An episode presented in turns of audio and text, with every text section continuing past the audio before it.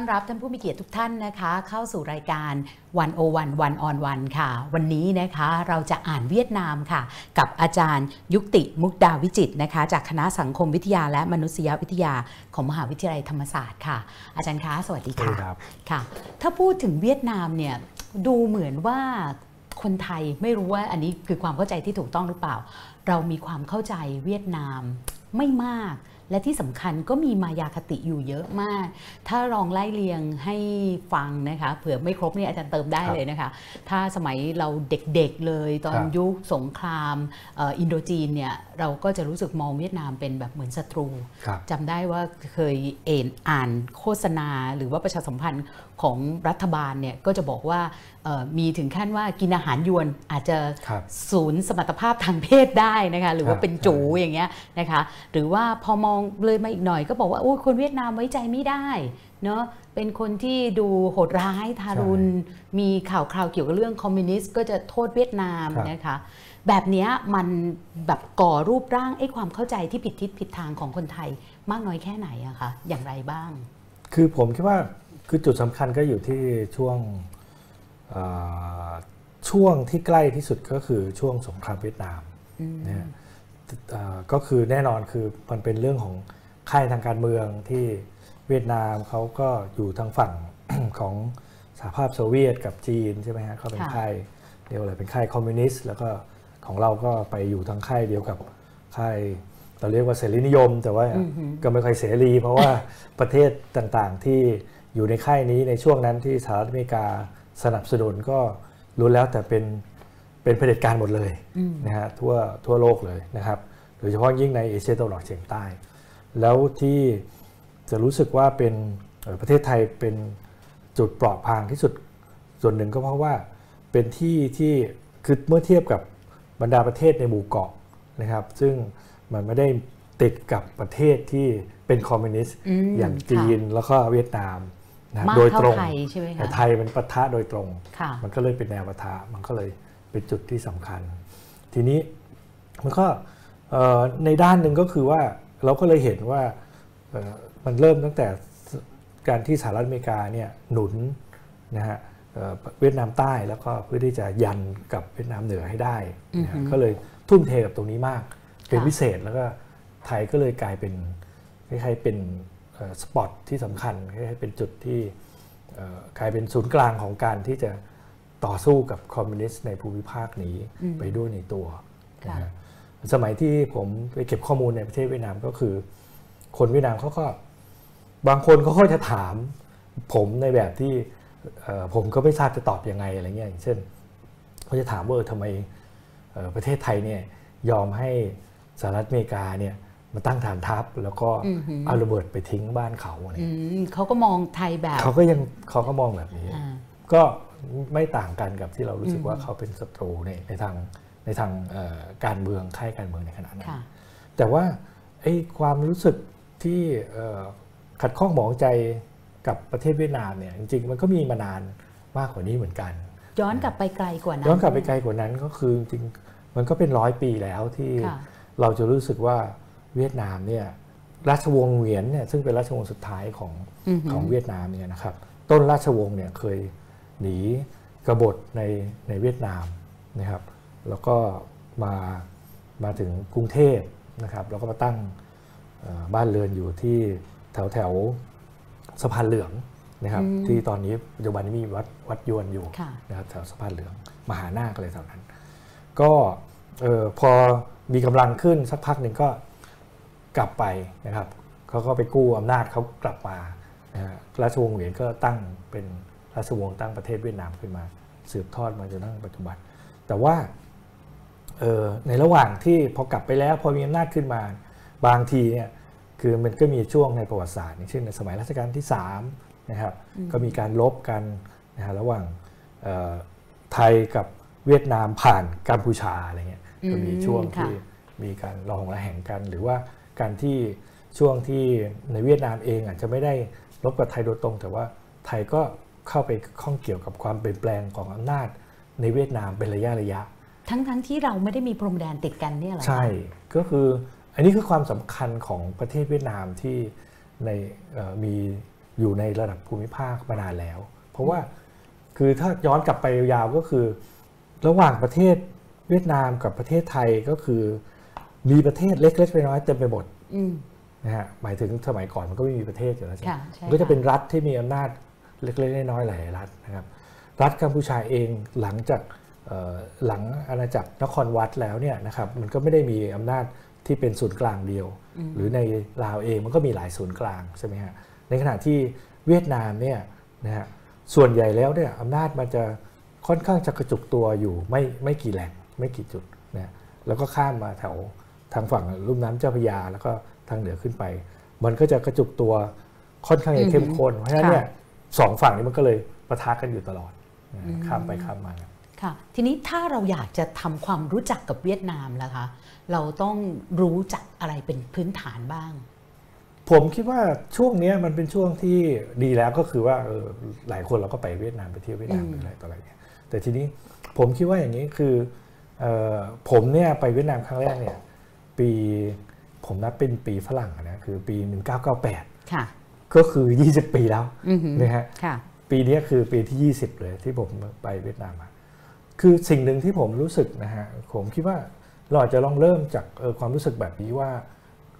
วิธีที่คนเวียดนามมองไทยเนี่ยต่างจากวิธีที่คนไทยมองคนเวียดนาม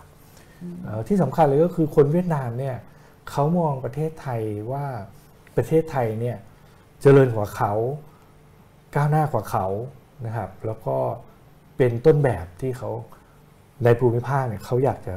อย่างน้อยคือไปให้ถึงเท่ากับประเทศไทยก่อนอืมนะครับสินค้าไทยนะครับอุปโภคบริโภคในระดับกลางเนี่ยคนเวียดนามก็ชอบ ได้รับความนิยมมาก ได้รับความนิยมมากนะครับเนี่ยเพิ่งมาจากบิ๊กซีที่ฝั่งตรงข้ามครับเซนทรัลเวิลด์เนี่ยนะครัคะบคนเวียดนามเนี่ยคนเวียดนามทัวร์ลงแล้วก็แบบแลกตังค์กันถูกแบบต้องอยู่หน้าเคาน์เตอร์เลยแบบครับตื่นตาตื่นใจมากใช่ค่ะครับ เขาจะมาช็อปของอือหือสมัยนี้เนี่ยยังน้อยลง เพราะว่าเขาเดินทางได้บ่อยขึ้น จริงๆแล้วเขาก็ซื้อประจำแต่ว่าช่วงสักประมาณสักสิบปีที่แล้วเนี่ย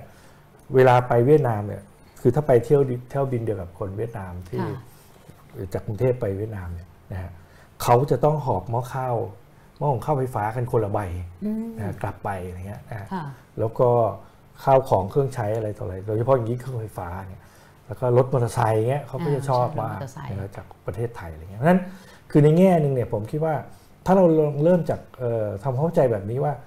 เออเราอะมองเขาแบบหนึ่งในแบบที่เขาเป็นศัตรูเราไม่ไว้ใจเขาอืมนะครับเอ่อส่วนหนึ่งก็เพราะว่าไอ้โฆษณาชวนเชื่อแบบหนึ่งที่ทำให้เรามองเขาแบบนั้น แต่เขาเองเนี่ยผมก็ว่าก็น่าสนใจเหมือนกันว่าเออเขาอาจจะไม่ได้คิดกับประเทศไทยแบบที่เราคิดกับประเทศเวียดนามตั้งแต่แรก ก็ได้ คือเขาไม่ได้คิดว่าเราเป็นศัตรูโดยตรงกับเขาเท่ากับเมื่อเทียบกับประเทศจีอย่างนจีนหรือว่าสหรัฐอเมริกาหรือค่ะก่อนหนานั้นคือฝรั่งเศสอะไรอย่างเงี้ยค่ะนะครับเพราะฉะนั้นเนี่ยเขาอาจจะไม่ได้คิดว่าเคารพกับคนไทย แต่ว่าเคารพกับประเทศมหาอำนาจใหญ่ๆขนาดนั้น แล้วคนไทยเองก็อาจจะเขาก็รู้อยู่ว่า ส่วนหนึ่งก็มันก็เข้าไปอยู่ในเกมของอำนาจในระดับโลกอืมในในค่ะในขณะนั้นอย่างเงี้ยสิ่งหนึ่งที่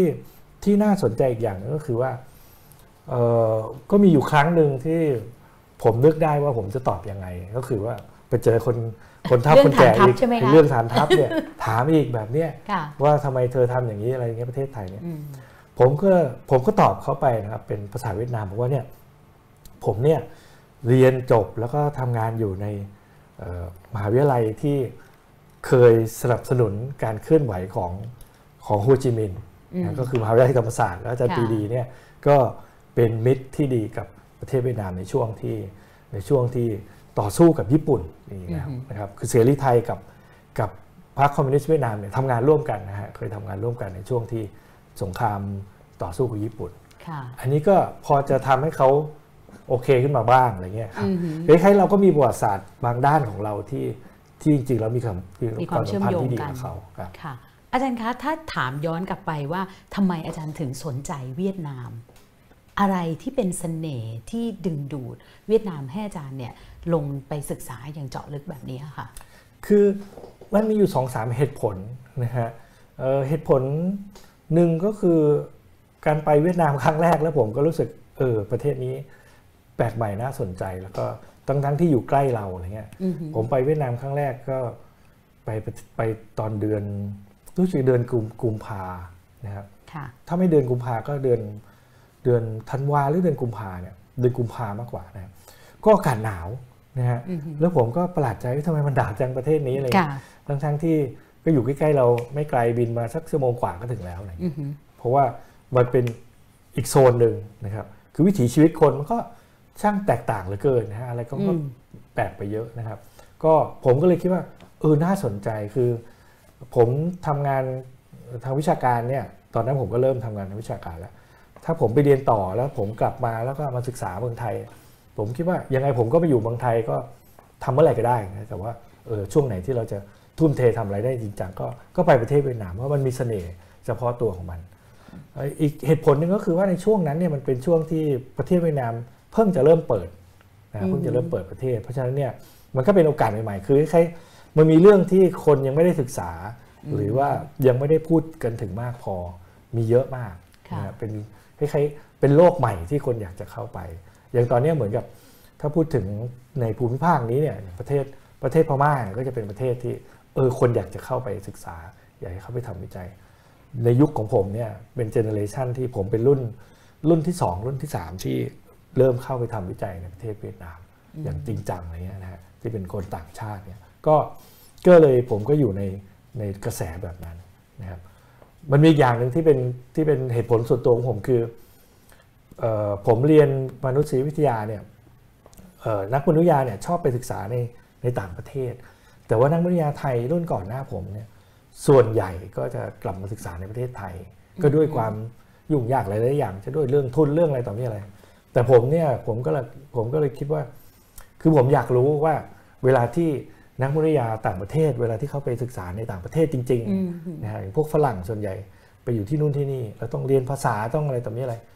มันทำได้ยังไงทำได้แค่ไหน แล้วจะรู้จักประเทศนั้นได้จริง ๆ แค่ไหนอะไรเงี้ยก็เอาตัวเองเป็นเป็นห้องทดลองตัวเองเลยอืมแล้วตอนอาจารย์ไปเนี่ยอาจารย์ก็คงแบกไอ้ความคิดบางอย่างแบบเอ่อแบบคนไทยโดยทั่วไปนะคะไปอาจารย์เจอแบบลักษณะที่เรียกว่า culture shock แรกๆเลยไหมคะ ใช่ฮะก็มีฮะก็มีส่วนหลาย ๆ อย่างนะครับ เอาแบบว่า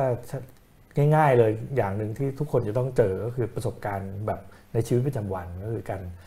การข้ามถนนการใช้รถใช้ถนนอะไรต่อมีอะไรนี่เป็นเรื่องแบบที่ทุกคนก็ต้องช็อกอะไรอย่างเงี้ยนะครับแต่ว่า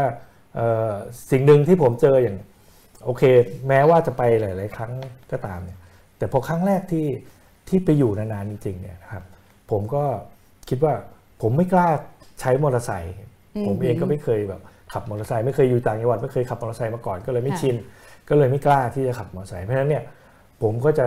ใช้คิดว่าอะใช้จักรยานก็แล้วกัน ก็ตอนนั้นก็ยังมีจักรยานถีบอยู่ก็ไปยืมจักรยานเพื่อนมา แล้วก็ถีบจากที่เพื่อนจอดไว้ที่ออฟฟิศกลับมาที่บ้านที่เช่าเนี่ยไกลไหมคะมันก็ไม่ไกลประมาณสักสามสี่กิโลอ่าฮะวันแรกที่ผมถีบจักรยานผมโดนรถชนเลย เพราะว่าถีบไม่เป็นครับ คือไม่รู้ ไม่ใช่ว่าไม่รู้วิธีการไม่ถีบใช่จัว่ากรไม่ยารู้นไม่คือผมถีบจักรยานเป็น แต่หมายค่ะถึงใช้ถนนไม่เป็น ใช้ถนนคือไม่รู้เวียดนามกฎเขาไม่เป็น ไม่รู้กฎที่มันค่ะมีอยู่ในอยู่บนถนน ว่ามันมีกฎอะไรกฎมันต่างจากที่อื่นๆมากเหรอคะใช่มันมีเป็นยักงฎไงคะไม่งั้นความที่เรารู้สึกว่ามันโกลาหลแบบนั้นอะมันอยู่ไม่ได้หรอกจริงๆแล้วมันมีระเบียบของมันอยู่เนี่ยระเบียบของมันก็คือชะลอชะลอแล้วค่อยๆ ค่อยๆดูจังหวะ แล้วก็อารมณ์รวยกันไป แล้วก็รถใหญ่เนี่ยยังไงเนี่ย เราต้องให้เขาไปก่อนอือหือนะอันนี้เป็นกฎเลยเราต้องยอมรับ มันไม่เหมือนที่อื่นในโลกที่เขาจะให้รถเล็ก ๆ ไปก่อนเลยเขาไม่คิดอย่างนั้นนะฮะสสำคัญก็คือเราเป็นรถรถรถจักรยานเนี่ยคือนี่สถานะเราเนี่ยเล็กที่สุดอือหือเราต้องเจียมตัวเองค่ะตามต้อยที่สุดเพราะฉะนั้นต้องให้คนอื่นเข้าไปก่อนมอเตอร์ไซค์เขาเราก็ต้องให้เข้าไปก่อนชะลอชะลอแล้วเราก็ค่อยๆเบี่ยงเบี่ยงเบี่ยงเบี่ยงดูจังหวะอะไรเงี้ย นะอืมแล้วก็ต้องตัดสินใจด้วยตัวเองอย่าไปตามใครอะไรเงี้ยแล้วจานกล้าข้ามถนนเวียดนามไหมคะอ๋ออันนั้นสบายคือข้ามถนนเนี่ยยังยากกว่าใช้ความเร็วแบบถีบจักรยานอืมเพราะว่ามันการควบคุมมันง่ายกว่าใช่ไหมเพราะข้ามถนนเนี่ยใครเออเราหยุดเนี่ยเขาก็รู้แล้ว แต่อันนั้นก็เรียนอยู่นานครับ ก็เป็นเรื่องที่ต้องไม่ยนเพราะว่าในช่วงระยะเวลาเดียวกันเนี่ยเรียนอยู่ที่ออสเตรเลีย และสมัยก่อนบ้านเราเนี่ยมันก็จะไม่มีแบบสารคดีท่องเที่ยวอะไรเยอะมากใช่ไหมคะแต่ที่ออสเตรเลียเนี่ยเขาก็ปะพาไปที่เวียดนามไปที่ฮานอยเลยอะค่ะแล้วก็บอกว่าคุณเห็นอย่างนี้คุณคงไม่รู้ใช่ไหมว่าจะข้ามยังไง เดี๋ยวผมจะง่ายมากเลยเดินเขาหลับตาข้าม แล้วเขาก็บอกเห็นไหมเนี่ยแหละใช่แค่นี้เองคือคือกับคนเนี่ยแล้วเราจังหวะที่มันช้าๆเนี่ยเขาก็จะกะถูกอะไร เงี้ยอืมเราจะไปวิ่งเราจะไปอะไรแค่นั้นเองอะไรเงี้ยเพราะฉะนั้นอืมเด็กๆเขาก็จะข้ามถนนได้อะไรเงี้ยโหวัดใจอันนี้นะคือดูคืออมอย่างเงี้ยมันก็เป็นระเบียบอะไรบางอย่างที่ที่มันมีแล้วก็มันมีเป็นเป็นความเขาเจอช็อกอะไรบางอย่างนะอืมหรืออย่างประเภทที่ว่าการซื้อของที่ต้องต่อกันมากๆอะไรเงี้ย แล้วก็โอ้คือการไปตลาดทุกครั้งการไปซื้อของทุกครั้งเนี่ยเป็นเป็นความเครียดนะฮะแล้วผมผมไปอยู่ผมไปอยู่กับแฟนเนี่ยภรรยาผมเนี่ยก็ ก็จะไปตลาดกันอยู่ประจำเพราะว่าเราก็ชอบทำกับข้าวแล้วก็ไปกินข้างนอกบางที มันก็ไม่ไหวมันก็เบื่ออะไรเงี้ยแล้วก็ทำอาหารไทยซื้อกับข้าวมาแล้วก็มาทำอาหารไทย แต่ว่าความเหนื่อยก็คือว่า ก็จะต้องไปต่อราคาซื้อของก็จะเหนื่อยทุกอย่างไปขึ้นรถแท็กซี่สมัยก่อน มันยังไม่มีแท็กซี่ที่กดมิเตอร์อย่างเงี้ยก็จะเป็นมอเตอร์ไซค์รับจ้างเนี่ยเขาจะต้องต่อกันก่อนอะไรเงี้ยเหนื่อยคือชีวิตประจำวันเนี่ยจะเหนื่อยอืมมันจะรู้สึกว่า จะต้องแบบปะทะจะต้องต่อรองจะต้องอะไรต่ออะไรตลอดเวลาอืมแต่นั่นคือธรรมชาติของเขา นั่นคือซึ่งธรรมชาติของเขา ในสายตาของนักมนุษยวิทคืยาอเราเห็นอะไรอะคะ คือคนที่เราคนที่เรารู้จักกันเนี่ยว่าเออค่ะเนี่ยคุยกันอัธยาศัยดีนะอ่าแต่พอเดี๋ยวจะไปขึ้นมอเตอร์ไซค์รับจ้างเนี่ยเดินต้องเดินอ่านอ่านอ่านเข้าไปไปตะคอกเขาก่อนเลย คือมันเป็นสังคมที่ที่จะต้องข่มกันจะต้องแบบว่า มันจะต้องใช้ไอ้ความสูงต่ำจะต้อง จะต้องสร้างไอ้ไฮรักีขึ้นมาทันทีอะไรเงี้ยแสดงว่าสังคมเวียดนามเป็นสังคมที่มีไฮราคีอยู่มีไฮรักีอืมเออแล้วทุกคนก็จะต้องใช้ให้เป็นอะไรเงี้ยสมมุติว่าอ่าสมมุติว่าถ้าถ้าบางทีเนี่ยผมก็จะแสดงตัวแบบกลมกลืนทำเป็นคล้ายๆเหมือนกับเป็นคนเวียดนามอืมพอภาษาเราเริ่มคล่องอะไรต่ออะไรเราก็ค่ะไม่อยากจะเป็นคนต่างชาติ เราก็จะได้ราคาหนึ่งก็คือราคาที่ใกล้กับคนเวียดนามอ่าฮะทั่วไป แต่ว่าถ้าเรา ทำตัวเป็นคนต่างชาติเราก็จะได้อีกราคาหนึ่งแต่บางครั้งเราก็อยากเป็นคนต่างชาติ เพราะว่าเราอยากให้เขาดูแลเราดีอะไรอย่างเงี้ยในบางที่ที่มันต้องการคลาสอีกแบบหนึ่งอืมมันก็เลยกลายเป็นว่าสมมติอะถ้าเขาถ้าผมไปเข้าร้านอาหารดีๆเงี้ยค่ะเขาจะดูแล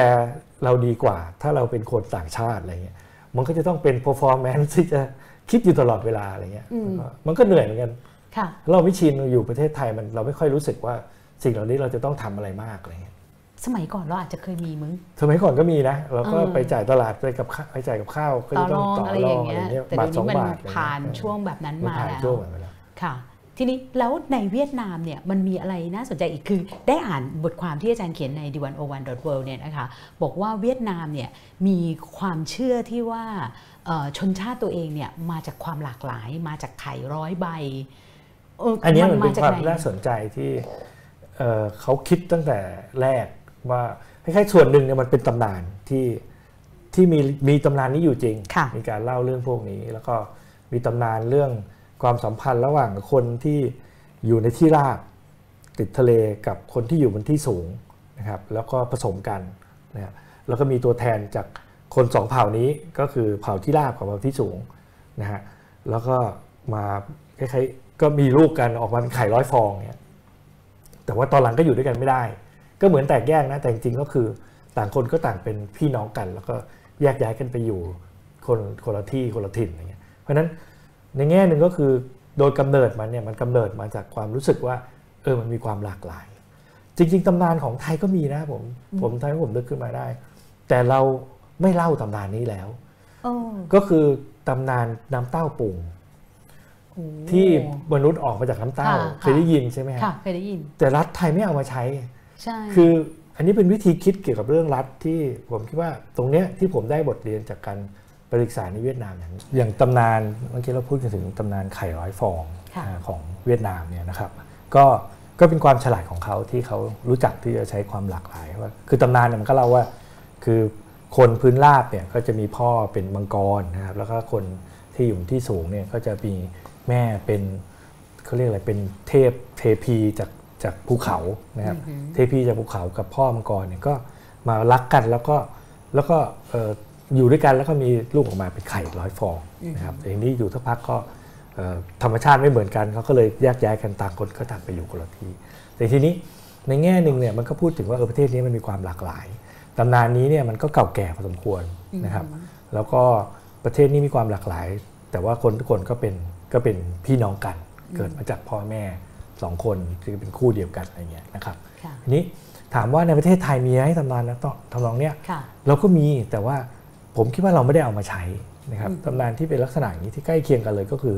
ตำนานน้ำเต้านะครับน้ำเต้าที่เป็นกำเนิดของคนใน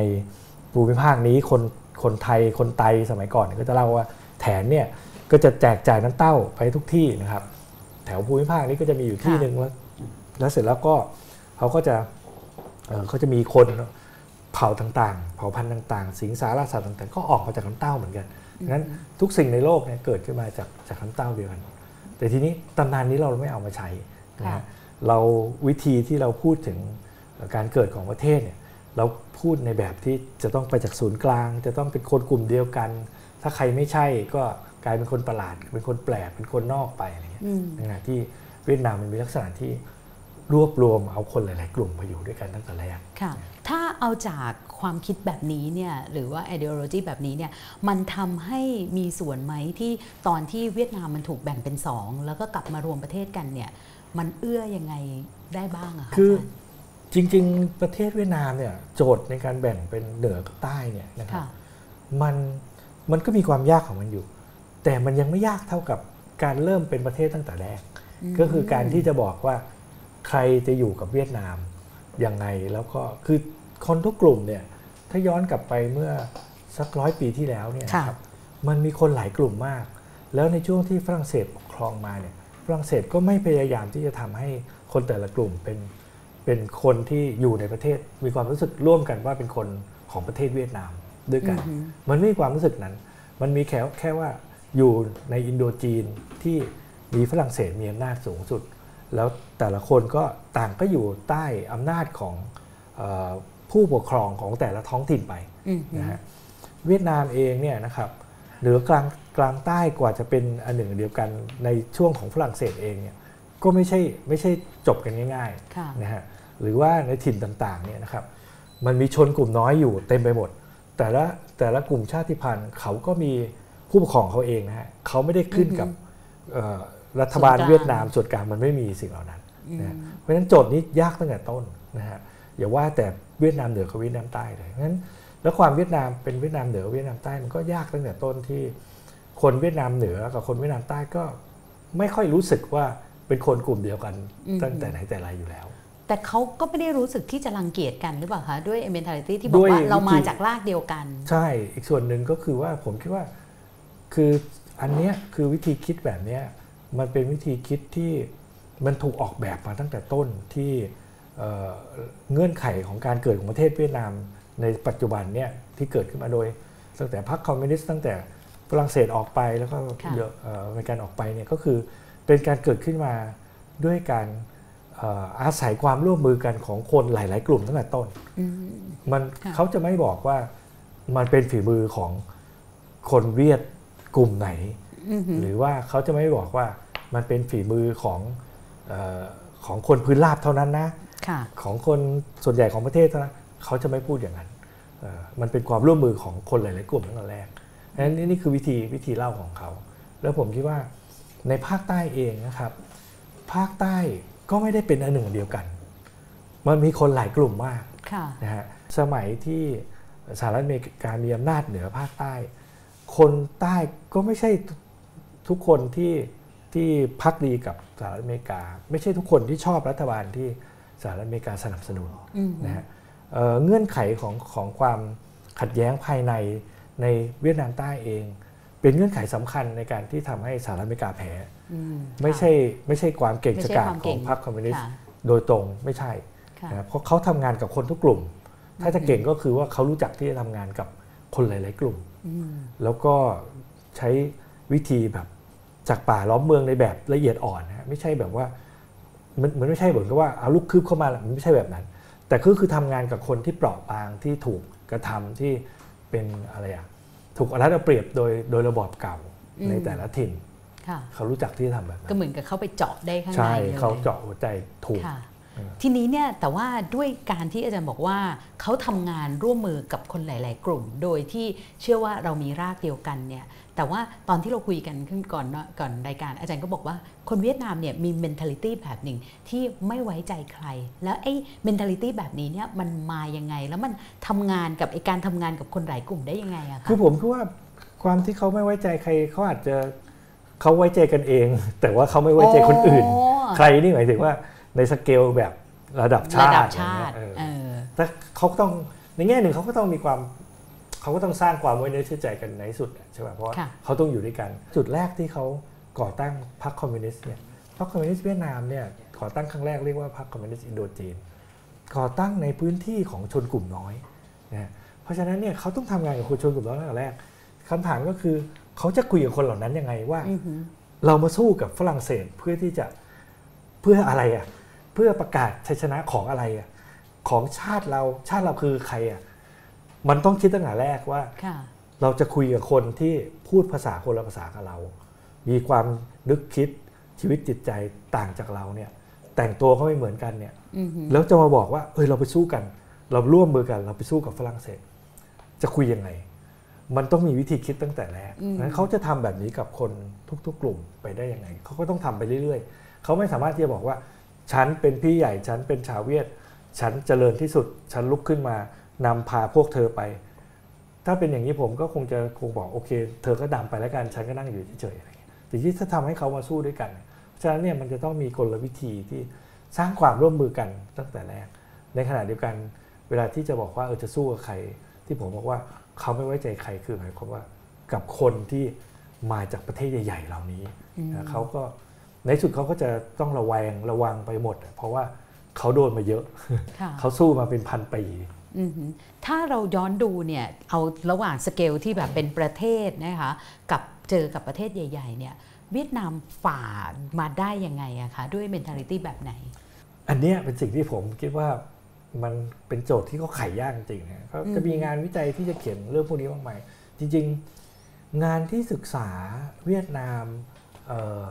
หลังสงครามเย็นทั้งหมดเนี่ยค่ะตอบโจทย์นี้เลยก็คือคือ งานเขียนของพวกของพวกเอ่อนักนักวิชาการอเมริกันเอ่ยฝรั่งเศสเอ่ยจำนวนมากเนี่ยนะครับฝรั่งเศสเองก็ถามคำถามนี้มาตั้งแต่แรก ตั้งแต่ที่เขาแพ้นะว่าอือฮึเขาแพ้ด้วยอะไรอืมนะฮะก็คำถามแบบนี้เลยแต่เพียงค่ะแต่ว่าวิธีที่เอ่อเจ้าอาณานิคมเก่าถามเนี่ยก็จะรู้สึกว่าฉันฉันปกครองมาก่อนแต่ทำไมท่านถึงแพ้คนที่นี่มีอะไรอือหือมันก็จะมีคำตอบที่กลายเป็นเอ่อเรียกว่าอะไรอะ ในที่สุดก็จะกลายเป็นไอ้ความรู้เกี่ยวกับเวียดนามทั้งหมดเลย ก็คือว่าเราต้องเข้าใจประวัติศาสตร์เวียดนาม ว่ามันมีประวัติศาสตร์ของการต่อสู้มากับมหาอำนาจ ตั้งแต่ไหนแต่ไรยังไงบ้าง ตั้งแต่จีน ตั้งแต่จีนเริ่มบันทึกเกี่ยวกับดินแดนนี้ เขาก็สู้กับเอ่อกับจีนแล้วอะไรเงี้ยนะครับหรือว่าความคิดที่ว่าคนคิดว่าเวียดนามเนี่ยเป็นส่วนหนึ่งของจีนหรือว่าบางทีบางคนอาจจะเข้าใจว่า คนจีนนั่นแหละอพยพมาอยู่ที่เวียดนามอะไรเงี้ยอืมซึ่งจริง ๆ แล้วก็ไม่ใช่ค่ะนะมันก็จะมีคำอธิบายว่า มันมีเนื้อในเดิมของความเป็นวัฒนธรรมเวียดนามที่อืมมีมาก่อนอือหือความเป็นจีน หรือออหือมันมีวัฒนธรรมอื่นๆที่ผสมผสานกันอีกมากมาย หรือคำตอบแบบของผมก็คือว่า การที่เขาจะต้องร่วมไม้ร่วมมือกัน เพราะว่าประเทศนี้มันเป็นประเทศที่ไม่ได้นับจากคนกลุ่มเดียวมาตั้งแต่แรก มันนับจากคนหลาย ๆ กลุ่มตั้งแต่แรอืกอหือเนี่ยมันก็ มันก็จะมีมันก็จะมีคำตอบได้หลาย ๆ แบบค่ะทีนี้พอเราดูแบบนี้เนี่ยจากจุดนี้เนี่ยเราจะมาเข้าใจเวียดนามในยุคใหม่ สามารถมองผ่านแว่นยังไงได้บ้างอะคะจากข้อมูลที่เรารู้แล้วล่ะ อย่างที่อาจารย์บอกว่ามันเป็นความร่วมมือ เขามีเนื้อในของเขาที่ดูแตกต่างจากที่อื่น ไม่ใช่จีนซะทีเดียว แล้วก็ไม่ได้ยอมรับความเป็นจีน แล้วก็ดูไม่ไว้วางใจเอ่อประเทศใหญ่ ๆ รอบ ๆ ข้างด้วย ครับตอนนี้เรากำลังรู้จักเวียดนามในแบบไหนคะคือผมคิดว่าคือเวียดนามในปัจจุบันเนี่ยเวลาที่เรามองแล้วคนทั่วโลกก็จะรู้ว่าโอ้โหประเทศเวียดนามนี่เจริญเติบโตอย่างก้าวกระโดดหรืออะไรใช่คือสำหรับผมเนี่ยเอ่ออันนี้คือพูดแบบที่เราเข้าใจเห็นใจเขาก็คือว่าเขาไม่ได้เขาไม่ได้เริ่มจากหนึ่งหรือแม้แต่ศูนย์เขาเริ่มจากติดลบมาก่อนอือฮึเพราะฉะนั้นเนี่ยพอพอเริ่มก็คือก็ไม่มากก็น้อยเนี่ยก็จะต้องแบบก้าวกระโดดทันทีค่ะ แล้วการก้าวกระโดดอยู่ตลอดเวลาเนี่ยก็ถึงยังไงก็ก็ยังต้องการอะไรเยอะนะครับโครงสร้างพื้นฐานอะไรต่อมีอะไรเนี่ยแน่นอนมันพัฒนาไปเยอะครับ แต่ว่ามันก็มันก็ยังมันเป็นซากที่ยังยังต้องการการกอบกู้อยู่ในอีกหลาย ๆ ส่วนเเพราะฉะนั้นเนี่ยผมคิดว่าในแง่นี้เนี่ยเวลาที่จะมองการการกระโดดการก้าวกระโดดของเวียดนามก็ขอให้เข้าใจอะไรที่ที่มันมาก่อนให้มากด้วยว่า การที่เราเห็นว่าเขาโตเติบโตปีละเจ็ดเปอร์เซ็นต์แปดเปอร์เซ็นต์สิบเปอร์เซ็นต์บ้างเนี่ยทุกปีทุกปีเนี่ยบางทีสองตัวเลขสองหลักเลยมันก็ยังไม่ได้ยังไม่ได้แปลว่าเขาโอ้โหเดี๋ยวเขาจะกลายเป็นเกาหลีใต้แล้ว หรือว่าจะกลายเป็นไต้หวันเลยโนยังครับแต่นี่ไม่ได้ดูถูกกันเพียงแต่ว่าให้เข้าใจเขาให้เห็นใจเขา อีกด้านหนึ่งก็คือว่าผมคิดว่าเราเห็นว่าเวียดนามเป็นประเทศที่ดูเหมือนกับ เปิดเสรีอะไรต่ออะไรทุกอย่าง แล้วบางคนก็จะคิดว่าโหเนี่ยเห็นไหมเดี๋ยวเขาก็มีการพูดกันถึง same sex marriage การแต่งงานของคนเพศเดียวกันบ้าง หรือว่าให้สิทธิ์นู่นสิทธิ์นี่อะไรต่ออะไร แต่อีกด้านหนึ่งก็คือว่า อย่าลืมว่าประเทศยังเป็นประเผด็จการนะครับนะเป็นประเทศประเผด็จการมีพรรคการเมืองพรรคเดียวนะฮะมีกลุ่มผู้นำทางการเมืองผู้ปกครองก็คิดไปในทิศทางเดียวกันหมดนะครับ วิชารัฐศาสตร์ในประเทศเวียดนาม ก็จะต้อง เรียนเรื่องแนวคิดมาร์กซ์เลนิน แล้วก็โฮจิมินห์ยังเรียนอยู่ใช่ไหมยังเรียนแบบนี้นะครับ บางคนในประเทศไทยพวกคนรุ่นใหม่ก็อาจจะคิดว่า โอ้ดีสินี่แบบเป็นความคิดที่ก้าวหน้านะมาร์กซ์เลนินอะไรต่ออะไรมันไม่ใช่หรอกครับ มันไม่ใช่มาร์กซ์เลนินในแบบที่ในแบบในแบบของที่มันก้าวหน้า หรือว่าจริงๆแล้วมาร์กซ์เลนินในยุคในยุคเก่ามันก็คือมันก็ตกสมัยไปแล้วอะไรเงี้ยนะเพราะนั้นแล้วถามว่าแล้วความรู้สึกขัดแย้งกันระหว่าง ความเป็นสังคมนิยมกับการเศรษฐกิจแบบการตลาดมันไม่ขัดแย้งกันหรออะไรเงี้ยมันก็มันก็มีคำอธิบายที่จะนำพากันไปได้ในแบบของประเทศอย่างประเทศจีนเงี้ยซึ่งเขาก็มีผู้นำเป็นก็เป็นพรรคการพรรคคอมมิวนิสต์พรรคเดียวเขาก็นำประเทศไปแบบนี้ได้แล้วมันก็จะมีมันก็จะมีกลไกของมันที่พยายามจะทำแต่ผมก็คิดว่า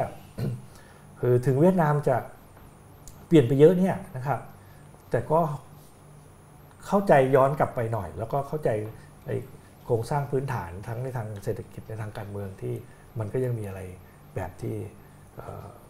แบบเดิมๆก็อะไรก็ยังมีอยู่เยอะอืมค่ะ ตอนนี้เนี่ยพบว่าสังคมไทยเนี่ยไม่ว่าจะเป็นชนชั้นนำหรือว่านักธุรกิจ หรือแม้แต่ผู้กำหนดนโยบายเองก็จะมองลักษณะของเวียดนามเนี่ยเป็นเหมือนคู่เทียบ หลายครั้งเนี่ยมองด้วยสายตาไม่ไว้วางใจ ตรงนี้ถ้าอาจารย์อยากจะให้เขามองให้เข้าใจแบบให้ถูกต้องเนี่ยควรจะมองยังไงอะคะคือบางทีราชการหรือว่าพูดถึงภาคที่เป็นทางการภาครัฐอะไรต่ออะไร เวลาที่จะเข้าใจอะไรบางอย่างนี่ก็ผมคิดว่ามันควรจะพยายามเข้าใจจากงานศึกษาที่งานที่มันแบบไปศึกษาอย่างจริงจังไม่ใช่ไม่ใช่เข้าใจจากข่าวสารที่ถูกป้อนมาหรืออะไรจะมีอะไรนะครับ มันมี เรื่องราวประเภทที่ว่าถ้าใครอยากจะไปดูเรื่องไหน แล้วก็ลงเครื่องบินในประเทศเวียดนามไปปุ๊บเขาก็จะสามารถที่จะจัดคุณก็ไม่ต้องเดินผ่านอิมิเกชันธรรมดานะฮะจะมีรถเข้ามารับถึงประตูเครื่องบิน แล้วก็แล้วก็ออกไปเลย เราก็จะรู้สึกเหมือนเป็น VIP แล้วเขาก็จะพาไปดูที่นู่นที่นี่ ซึ่งก็คือทุกอย่างมันก็เหมือนกับว่าเขาจัดวางไว้แล้วให้เราเข้าไปดูหรือเปล่าเนี่ยในขณะที่ ข้อเท็จจริงหลาย ๆ อย่างที่มันมีรายละเอียดเนี่ยผมคิดว่าตรงนั้นน่ยมันอาจจะใช้เวลามากหน่อย แต่ว่าควรจะให้ความสำคัญตรงนั้นมากกว่า เพราะฉะนั้นถ้าจะเทียบอะไรกันเนี่ยนะครับมันก็ควรจะมีดูจากข้อที่จริงที่มันเป็นมากกว่า ในขณะเดียวกัน อะไรบางอย่างมันก็ผมคิดว่าจริง ๆ อะพวกภาคธุรกิจอะเขาเข้าใจดีว่ามันมีอะไรอะ มันมีเงื่อนไขบางอย่างที่เหมือนหรือต่างกันหรืออะไรยังไง เอาง่ายๆผมเคยคุยกับนักธุรกิจที่ที่ทำเรื่องหัตถาอุตสาหกรรมในเวียดนามนะครับที่ต้องการใช้แรงแรงงานที่มีฝีมือฝีมือมากประเภทเชื่อมเชื่อมท่อก๊าซเนี่ยนะครับสมัยนั้นคืออันนั้นอาจจะนานแล้วก็ได้ แต่ว่าก็ประมาณสักห้าปีที่แล้วเนี่ยนะครับ แรงงานในประเทศเวียดนามที่ทำงานระดับนั้นได้เนี่ยก็ยังไม่มียังต้องเอาแรงงานจากประเทศไทยไป หรือว่าเอาง่ายๆเลยก็คือผมเคยคุยกับนักธุรกิจที่ไปไปไป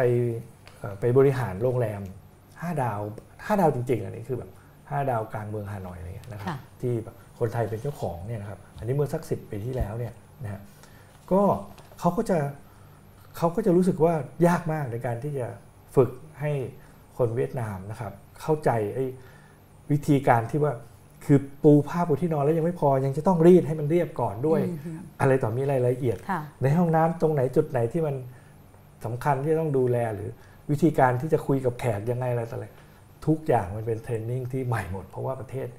เขายังไม่เคยเปิดกับในการบริการในระดับในลักษณะที่ในโลกเขาเป็นกันอะไรเงี้ยเพราะฉะนั้นเนี่ยเอ่อ มันยังมีอะไรแบบนี้ที่ที่ยังจะต้องยังจะต้องพัฒนาในระดับที่เรียกว่าอะไร skilled labor ที่ค่ะที่มันยังยังไม่มีพออะไรเงี้ยอืมค่ะอาจารย์คะถ้าเราหันมามองในเรื่องของการเมืองก็เวียดนามเนี่ยก็เป็นพรรคคอมมิวนิสต์มายาวนานนะคะแล้วก็ถึงแม้ว่าระบบเศรษฐกิจเนี่ยจะเปิดมากขึ้นเรื่อย ๆ แต่ว่าเราจะมีโอกาสเห็นความเสรีในเชิงการเมืองไหมคะ หลังจากที่เคยมีข่าวว่าเนี่ยเวียดนามก็จะเป็นประเทศแรกที่เอ่อให้ same sex marriage ได้อะไรอย่างเงี้ยแต่ว่าเราเรื่องการเมืองล่ะคะคืออย่างเงี้ยคือเวลาที่เอ่อสำหรับผมเนี่ยคือการศึกษาในต่างประเทศส่วนหนึ่งก็คือ มันก็คือการเปรียบเทียบอยู่ตลอดเวลาทีนี้อือฮึเราเทียบจากมุมไหนให้ผมก็เทียบจากมุมที่ว่าเออเรามองจากประเทศไทยมองไปแล้วเป็นยังไงใช่ไหมค่ะมันก็มีหลายอย่างที่เออเราคิดว่ามันเข้าท่าดีอย่าง วิธีคิดเกี่ยวกับเรื่องชนกลุ่มน้อย วิธีคิดเกี่ยวกับเรื่องความหลากหลาย หรือแม้แต่ความหลากหลายทางเพศ หรือการยกย่องผู้หญิงนะครับอืมอย่างอย่างเอาจริงเอาจังแล้วก็อะไรต่อมีอะไรนั้นก็มีรายละเอียดที่คุยกันได้เกี่ยว แต่ว่าเอ่อพูดถึงว่าถามว่าเออแล้วยังไงแล้วมันเป็นประชาธิปไตยอะไรไง อันนี้ก็ร้อยเปอร์เซ็นต์คือเป็นเผด็จการ เป็นเผด็จการร้อยเปอร์เซ็นต์นะครับเอ่ออย่างเช่นข่าวสารข้อมูลต่างๆ การที่จะตีพิมพ์ ประเทศไทยเนี่ยคุณตั้งสำนักพิมพ์อือหือคุณอยากจะตั้งรางวัลอะไรก็ได้ คือรางวัลงูพิษปีศาจอะไรต่อมีอะไรในประเทศเวียดนามคุณทำแบบนั้นไม่ได้นะครับหมายถึงตั้งสมญานามใช่ไหมคะคือหมายถึงว่าไม่สามารถที่จะมาประกาศว่ายกย่องว่านักเขียนอ๋อคนนี้อ๋อโอเคมีสำนักนี้ยกย่องอีกเนี่ยมันมีแต่ประเทศเวียดนาม มันมีแต่รัฐบาลเท่านั้นที่เขาจะยกย่องใครได้อืมคนอื่นไปยกย่องกันเองเนี่ยเขาไม่เขาไม่ยอมรับ หรือว่าเขาอาจจะเพ่งเลงเราด้วยซ้ำว่าคุณกำลังจะทำอะไร เกินหน้าอืมเกินตารัฐนะฮะอือหือหรือการตีพิมพ์เอ่อสิ่งพิมพ์ทั้งหมดจะต้องผ่านเซ็นเซอร์ชิพอืมนะฮะหนังสือ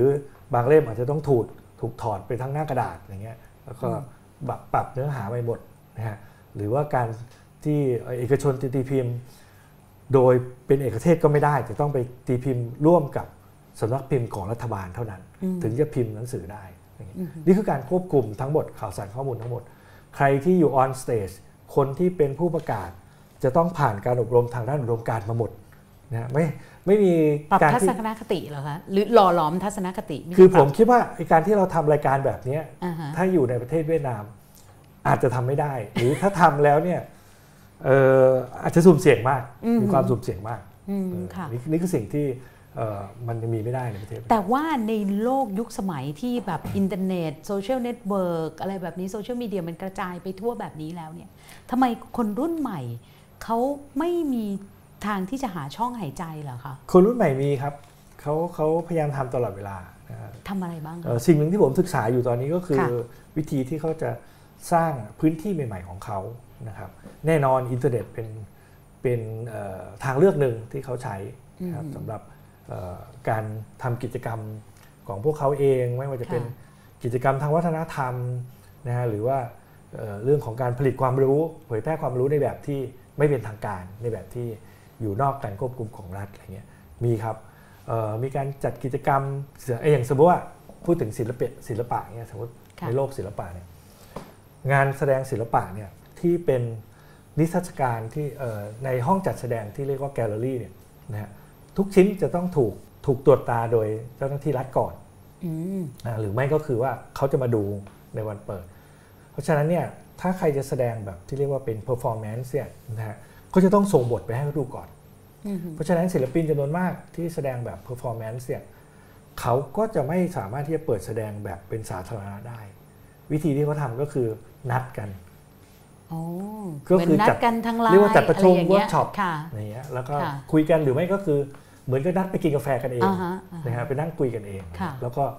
มันก็จะต้องใช้วิธีพูดง่ายๆคือหลบๆซุ่ซ่อนไม่สามารถที่จะใช้วิธีแบบ Public ได้อืมหรืออ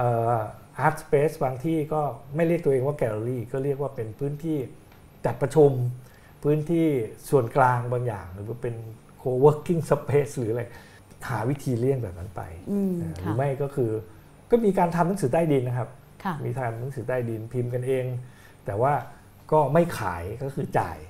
หมายถึงแจกกันแจกกันแล้วก็บอกอะก็เนี่ยเอามาให้นะ แต่ว่าถ้าจะช่วยเงินบ้างก็ก็ไม่เป็นไรอะไรเงี้ยถึงจะอยู่ได้อะไรเงี้ยก็เป็นลักษณะแบบนั้นไปครับ แล้วเนื้อหาเนี่ยเป็นเนื้อหาแบบตรวจสอบรัฐ ตรวจสอบพรรคคอมมิวนิสต์หรืออย่างเช่นว่าการพิมพ์หนังสือ 1984 เนี่ยค่ะเอ่อฉบับทางการอาจจะไม่มีอ่าฮะอาจจะพิมพ์ไม่ได้ค่ะก็ต้องพิมพ์เป็นฉบับใต้ดินอืมหนังสือหนังสือ 1984 ที่แปลเป็นภาษาเวียดนามค่ะ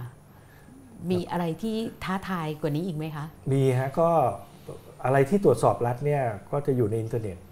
แต่ว่าก็จะมีความเสี่ยงเพราะตอนนี้เนี่ยคือกฎหมายใช่ก็คือเนี่ยคือฉากหนึ่งก็คือหลายคนเนี่ยก็จะบอกว่าโอ้ยอินเทอร์เน็ตเนี่ยมันไม่ใช่การเมืองที่มันจะเอ่อนำไปสู่การเปลี่ยนแปลงอย่างแท้จริงหรือเลยอืมถ้ามันเป็นอย่างนั้นจริงทำไมรัฐต่างๆ ถึงวิ่งไล่ตามแล้วก็เข้มงวดมากกับอินเทอร์เน็ต แปลว่ามันมีพลังค่ะ แล้วมันก็มีในอย่างในเวียดนามเนี่ยกฎหมายอินเทอร์เน็ตก็เข้มงวดมาก ตอนนี้ก็คือไปสุดเลยก็คือจับใครก็ได้ใช่นะฮะแล้วตอนนี้ก็ก็เกิดขึ้นเรื่อยๆ เพราะว่าอันนี้ก็เมื่อเช้าเนี่ยเพิ่งอ่านข่าวเองแบบเพิ่ง 5 คนครับ activist ในเนี่ยเรียกว่า cyber activist เนี่ยถูกจับแล้วก็มันมีแนวโน้มว่าจะถูกใช่ลงโทษแบบเข้มงวดมาก แล้วก็จะมีเหมือนกันเหมือนกับประเทศเผด็จการทั่วไปที่จะบอกว่าเออเนี่ยเป็นภัยต่อความมั่นคงหรือว่าค่ะมีแนวโน้มที่จะ ส่งเสริมระบบหลายพักเขาจะใช้แบบนั้นอืมก็คือก็คือล้มล้างระบอบแบบพูดง่ายอืมๆถ้าพูดในภาษาแบบของของรัฐบาลเวียดนามอะไรเงี้ยเพราะฉะนั้นเนี่ยเอ่อคือกระบวนการอะไรต่อมีอะไรคือ มันก็อีกเรื่องหนึ่งแต่เพียงแต่ว่ามันมีการควบคุมที่เข้มงวดมากขึ้นมากขึ้นเรื่อยๆเพราะฉะนั้นไอ้การที่จะทำอะไรมันก็มันก็ไม่มันก็ไม่ใช่ว่าไม่มี แต่ว่ามันก็ยากขึ้นเรื่อยค่ะเนี่ย แต่ว่าแล้วถ้าในในมุมรัฐล่ะคะ เพราะว่ารัฐที่มันกดมากๆเนี่ยแน่นอนว่ามันยิ่งจะทำให้คนเนี่ยลุกคือ แต่ว่าแล้วรัฐบาลเวียดนามเนี่ยมีทางออกหรือว่าแบบเหมือนเปิดช่องให้หายใจยังไงบ้างๆเขาไอ้พยายามกรณี same sex marriage เนี่ยถือว่าเออการที่ยอมให้มีกฎหมายให้คนเพศเดียวกันแต่งงานกันได้ ถือว่าเป็นการเปิดช่องหายใจแบบนั้นไหม เพราะมีคนผมวิกลับจารณ์เยอะ ผมกลับคิดว่าเขาเขาพยายามที่จะบอกกับชาวโลกว่า ประเทศนี้มีเสรีภาพมากกว่าอืมมากกว่าที่จะบอกกับประชาชนตัวเองอ๋อว่าค่ะเออโอเคขึ้นอะไรเงี้ยมันอาจจะไม่ถึงขนาดนั้น แต่เออในแง่ของการคล้ายๆเปิดช่องให้คนหายใจอะไรเงี้ยอืมในแง่หนึ่งผมก็พอเห็นอยู่ว่าปัจจุบันเนี่ยมันมีมันมีหนังสือคือการมีลักษณะของการพิมพ์หนังสือแบบใหม่ ๆ มากขึ้น คือ หมายความว่ารัฐยังดูแลยังควบคุมอยู่ แต่ว่า มีการให้ให้ให้ร่วมทุนกันระหว่างเอ่อบริษัทเรียกว่าอะไรเป็นสำนักพิมพ์ของรัฐ กับสำนักพิมพ์เอกชนได้มากขึ้น เพราะฉะนั้นมันก็จะมีคอนเทนต์ใหม่ๆ เพิ่มมากขึ้น มีหนังสือแปลใหม่ ๆ หนังสือแปลหนังสือแปลดีๆ มากมายที่ประเทศไทยควรจะมี แต่ยังไม่มีเนี่ยที่เวียดนามมีอะไรเงี้ยอืนะมเออแต่ว่าในขณะที่เอ่อพูดถึงว่าความเสรีภาพ ที่ในระดับที่ประเทศไทยมีเนี่ยเขาเขายังมีไม่ถึงแน่นอนนะแต่พูดถึงว่าเอ่อรัฐเองปรับตัวยังไง ผมคิดว่าเขาทำมาตลอดในในช่วงระยะ 10 กว่าปีที่ผ่านมา จริงๆ นับตั้งแต่ที่มีการนโยบายหน่วยเหมยก็คือ การเปลี่ยนตัวผู้นำการสับเปลี่ยนหรือการขยายไอ้แฟคชั่นเพิ่มให้ใครเพิ่มกลุ่มของคนรุ่นใหม่ ๆ หรือว่าอือหือกลุ่มของคนที่หลากหลายมากขึ้น เอานักธุรกิจ เข้ามามากขึ้น ซึ่งถึงจุดหนึ่งก็เลยกลายเป็นว่า พวกนี้ก็เข้ามามีปัญหาเรื่องคอร์รัปชัน corruption เรื่องอะไรต่ออะไรค่ะแต่ในแง่หนึ่งก็คือ เขาก็พยายามที่จะแสดงให้เห็นถึงว่าเอ่อตัวรัฐเองเนี่ยก็พยายามที่จะให้มีอะไรความหลากหลายมากขึ้นค่ะนะครับไม่ได้อยู่ในแกนกลางของพวกผู้นำแกนนางพักแบบเก่าๆอย่างเดียวค่ะถ้าเราดูจีนเนี่ยจีนเวลาที่เขากดขี่เรื่องเออกดเรื่องเสรีภาพเนี่ย รัฐก็จะพยายามจัดการกับเรื่องคอร์รัปชันเพื่อให้คนเนี่ยรู้สึกว่ารัฐทำอะไรนะ ไม่ใช่ว่ามีแต่มากดอย่างเดียว เราเห็นแบบนี้ในเวียดนามไหมคะทำครับมันก็จะมีอยู่เรื่อยๆ แล้วก็จะมีจะมีการที่อย่างจริง ๆ แล้วเนี่ยการวิจารณ์รัฐบาลเอ่อในเรื่องของคอร์รัปชันเนี่ยถ้าคือบางทีเนี่ยเราจะรู้สึกว่ามันมีการเปิดให้คนผู้ให้ให้พวก journalist ซึ่งคนพวกนี้เป็นเจ้าหน้าที่รัฐหมดนะฮะอืม journalist เป็นเจ้าหน้าที่รัฐค่ะ เขาก็จะปล่อยให้ journalist พูดบ้างบางทีก็จะให้โผล่ๆขึ้นมาบ้าง มีเสียงวิพากษ์วิจารณ์นู่นนี่นั่นอะไรบ้างได้บ้างค่ะอืมแล้วอย่างกับจีนล่ะคะเพราะว่าเพิ่งอ่านน่าจะบทวิเคราะห์ของความสัมพันธ์กับเอ่อจีนใช่นะความสัมพันธ์ของจีนเขาบอกว่าเวียดนามเนี่ยพร้อมที่จะเอ่อปรับความสัมพันธ์กับจีนในทุกรูปแบบให้ดีขึ้น เพราะว่าตอนนี้เนี่ยการลงทุนความสัมพันธ์ทางด้านเศรษฐกิจการค้าการลงทุนระหว่างกันเนี่ยมันเข้มข้นมากขึ้น คือผมคิดว่า คือเวียดนามพอหลังจากเปิดประเทศเนี่ยมันมีลักษณะอย่างหนึ่งก็คือว่าเขาพยายามที่จะไม่แข่งกล้าวอะไรเลย ตัวรัฐเองอือฮึในขณะที่ค่ะประชาชนเนี่ยเดินขบวนแล้วในแง่หนึ่งนี่ก็ก็อาจจะเป็นเอ่อวิธีการที่รัฐเองคล้ายๆ อันนี้อาจจะปล่อยให้ถีบเกิดตานิดหน่อยเหรอคะการเดินขบวนอ่าอาจจะไม่ถึงกับริวตาแต่ว่าเออเออไม่ไม่ไม่คือคอยคอยดูว่าอย่าให้มันเกินเลยค่ะแล้วก็ในแง่หนึ่งก็อาจจะเป็นแรงกดดันที่คอยค้ำ จีนไว้บ้างอือหือผ่านประชาชนก็เป็นอาจจะเป็นจุดที่จะใช้ในทางการเมืองระหว่างประเทศได้เหมือนกันแต่ในอีกทางหนึ่งก็คือแน่นอนคือการร่วมทุนอะไรต่ออะไรการลงทุนของจีนในในเวียดนามก็ก็สูงมากนะฮะเอ่อผมบอกเป็นตัวเลขหรือว่าบอกสเกลว่าสูงมากน้อยอันดับเท่าไหร่ค่ะในเวียดนามผมบอกไม่ได้เพียงแต่ว่า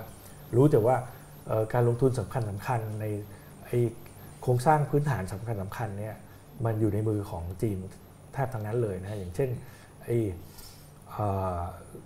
รถไฟฟ้าในฮานอย ซึ่งค่ะเราก็เห็นการขึ้นฐานกันอะไรต่ออะไรมา4ีหปีแล้ว แล้วก็ยังไม่เสร็จสักทีเนี่ยแต่ว่าก็ส่วนหนึ่งก็คือมันอยู่ในมือของจีนเหมือนกันอะไรเงี้ยอืมแล้วก็อะไรอีกมากมายนะอืมเพราะฉะนั้นเนี่ยเอ่อผมคิดว่าคือแนวโน้มมันก็เป็นได้ทุกอย่าง คือไม่มีทางที่เขาจะยาขายกับจีนอยู่แล้วอืมเออแต่ว่าจะพัฒนาไปถึงขนาดผมว่าโอ้โหแบบ รวมหัวชมท้ายกันขนาดนั้น ผมคิดว่า ก็เวียดนามก็มีลักษณะที่พลิ้วไปพลิ้วมาได้เหมือนกันอืมค่ะค่ะ ทีนี้พออาจารย์พูดถึงเรื่องการลงทุนเนี่ย คือถ้าเราดูประสบการณ์ของไทยเอ่อลาว กัมพูชา หรือแม้แต่พม่าเองเนี่ย พื้นที่ที่มีการลงทุนเข้มข้นเยอะๆเนี่ย คนเล็กคนน้อยก็จะถูกกระทำเยอะ อาจารย์ลงพื้นที่ชนกลุ่มน้อยเห็นภาพแบบนี้ไหมคะ ก็จะเป็นอย่างนี้ไปทั่วนะฮะ คือทั่วทั้งประเทศเลยดีกว่านะฮะเอ่อ พื้นที่ที่สูงโดยเฉพาะอย่างยิ่งที่สูงภาคกลางตอนใต้ ก็จะเป็นที่ที่อุดมสมบูรณ์มาก แล้วก็มีปัญหาเรื่องสิทธิที่ทำกินมาตลอด เพราะชาวบ้านเขาไม่มีเอกสารสิทธิ์อยู่แล้วค่ะนะฮะแล้วก็วิธีที่ชาวบ้านอยู่สมัยก่อน ด้วยความที่มันอุดมสมบูรณ์เนี่ยเขาก็ไม่ได้ทำการเกษตรขนาดใหญ่นะเขาก็แค่อยู่แค่เลยทีนี้มันก็จะถูกคนพื้นราบขึ้นไปจับจองแต่ไหนแต่ไรมา แต่ว่ายิ่งการเกษตรแบบอุตสาหกรรมมากขึ้นเรื่อยๆเนี่ย คือแน่นอนเลยคือพื้นที่เหล่านี้ก็ถูกกลุ่มทุนขนาดใหญ่เข้าไปนะครับจับจองแล้วก็แปลงเป็นไอ้ plantation ขนาดใหญ่ กาแฟที่เราบอกว่ากาแฟเวียดนามอะไรต่ออะไรนี่ก็มมคือมาจาก plantation คุณก็ต้องรู้เลยว่าอ่าความขมขื่นอันหนึงมันก็อยู่กับคนในพื้นที่นะครับแล้วมันก็นำไปสู่การเอ่อความขัดแย้งเรื่องอื่นตามมาด้วย ไม่ใช่แต่เฉพาะเรื่องของเออการการเอ่อการเกษตรที่ต้องกินอย่างเดียวนะหรืออีกอย่างหนึ่งก็คือเอ่อ ความขาดแคลนพลังงานไฟฟ้าในประเทศเวียดนามนี่เป็นสิ่งที่เกิดขึ้นตลอดนะครับเวียดนามไม่เคยมีไฟฟ้าพอนะอืมฮานอยในทุกวันนี้ก็ยังไฟตกนะครับค่ะถ้าใครไปเพราะฉะนั้นเนี่ยเออสเกลของไฟที่จะมีให้ใช้ในระดับที่กรุงเทพมีเนี่ย ผมคิดว่ายังอาจจะยังไม่ได้ขนาดนี้ เพราะฉะนั้นเขาก็จะมีการผลิตไฟฟ้าเต็มไปหมดทั้งขนาดเล็กขนาดใหญ่ แล้วก็ รวมไปทั้งมีความคิดเรื่องเอ่อพลังงานปรมาณูด้วยที่แบบญี่ปุ่นจะไปลงทุนใช่ในเวียดนามอะไรอย่างเงี้ยอืมแต่ทีนี้ถ้าพูดถึงเพิ่งแค่ชะลอไปอะไรอย่างเงี้ยใช่ก็ค่ชะลอไปก็ยังก็ยังดีไปอย่างหนึ่งอืมที่ถูกชะลอไปเพราะว่ามันก็มีเหตุการณ์ที่เกิดขึ้นในญี่ปุ่นอยู่ค่ะแต่ว่าเอ่อไอ้แหล่งน้ำขนาดเล็กที่หรือเล็กหรือใหญ่ก็ตามเนี่ยอย่างเช่นเขื่อนขนาดใหญ่ที่เพิ่งจะสร้างเสร็จเอ่อในจังหวัดที่ผมก็ไปทำวิจัยเป็นหลักด้วยซ้ำเนี่ยนะครับที่เซิร์นลาเนี่ยก็ทำให้ ต้อง relocate คนเป็นแสนคนนะครับโอ้จากพื้นที่เดิมของเขา หมู่บ้านหรือเมืองทั้งเมืองที่ผมเคยไปตอนนี้ก็อยู่ใต้น้ำกันมาเรียบร้อยอืมนะฮะถ้าใครอยากเห็นภาพเหล่านั้นก็คือผมมีอืมก็คือเมื่อสักสิปีที่แล้ว ผมก็เดินทางไปทั่วเพราะฉะนั้นหลายถิ่นเนี่ยเราเราก็รู้สึกสะท้อนใจอย่างเงี้ยแล้วก็ผู้คนที่เราเคยไปเจอเคยไปเขาเขาก็เราหาเขาไม่เจอแล้วอย่างเงี้ยเพราะว่าเขาถูกย้ายเขา ไอ้ไอ้ความรู้สึกของเราแบบนี้มันมันไม่เท่ากับชีวิตเขาที่เขาเคยอยู่ในที่ราบทำนา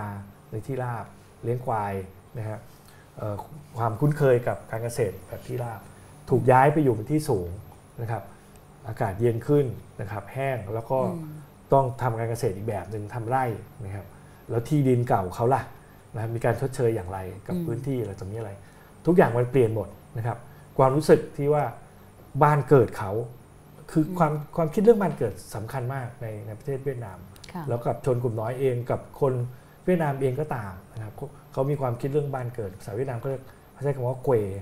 ความคิดเรื่องเกวเป็นเรื่องสำคัญมาก คนที่ถูกย้ายถิ่น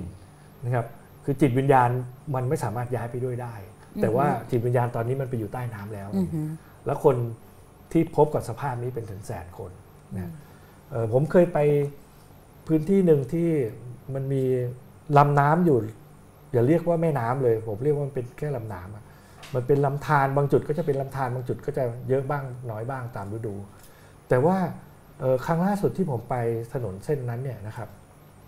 ซึ่งมันมีลำน้ำเนี่ยขนานไปกับถนนไปตลอดเอ่อเมื่อสักสิปีที่แล้วผมไป ผมก็ตกใจว่าเอ๊ะทำไมถนนเรียบแม่น้ำนี่มันถึงได้รับการพัฒนาดีจังอืมโอ้โหแบบเขาจะมีการท่องเที่ยวเหรอหรืออะไรต่ออะไรว่าเขาพัฒนา ประชาชนเขาดีจังอะไรเงี้ยนะปรากฏว่ามาเข้าใจเมื่อสักปีที่แล้วที่ไปสองปีที่แล้วที่ไปก็คืออ๋อเพราะว่าเขาจะได้สามารถที่จะเอ่อเคลื่อนย้ายเอาไอ้อุปกรณ์อุปกรณ์ต่างใหญ่ๆๆสร้างเข้าไปเขื่อนได้เหรอคะสร้างเขื่อนหกเขื่อนบนแม่น้ำเดียวอืมนะฮะอืมคือขนาดเล็กเนี่ยนะค่ะวิธีก็คือเขาให้เอ่อเขาให้บริษัทเอกชนไปลงทุน แล้วก็พอผลิตไล่ไฟก็ต้องขายให้รัฐ เพราะว่ารัฐเป็นผู้ขาด การแจกเอ่อการจำหน่ายไฟอืมนั่นก็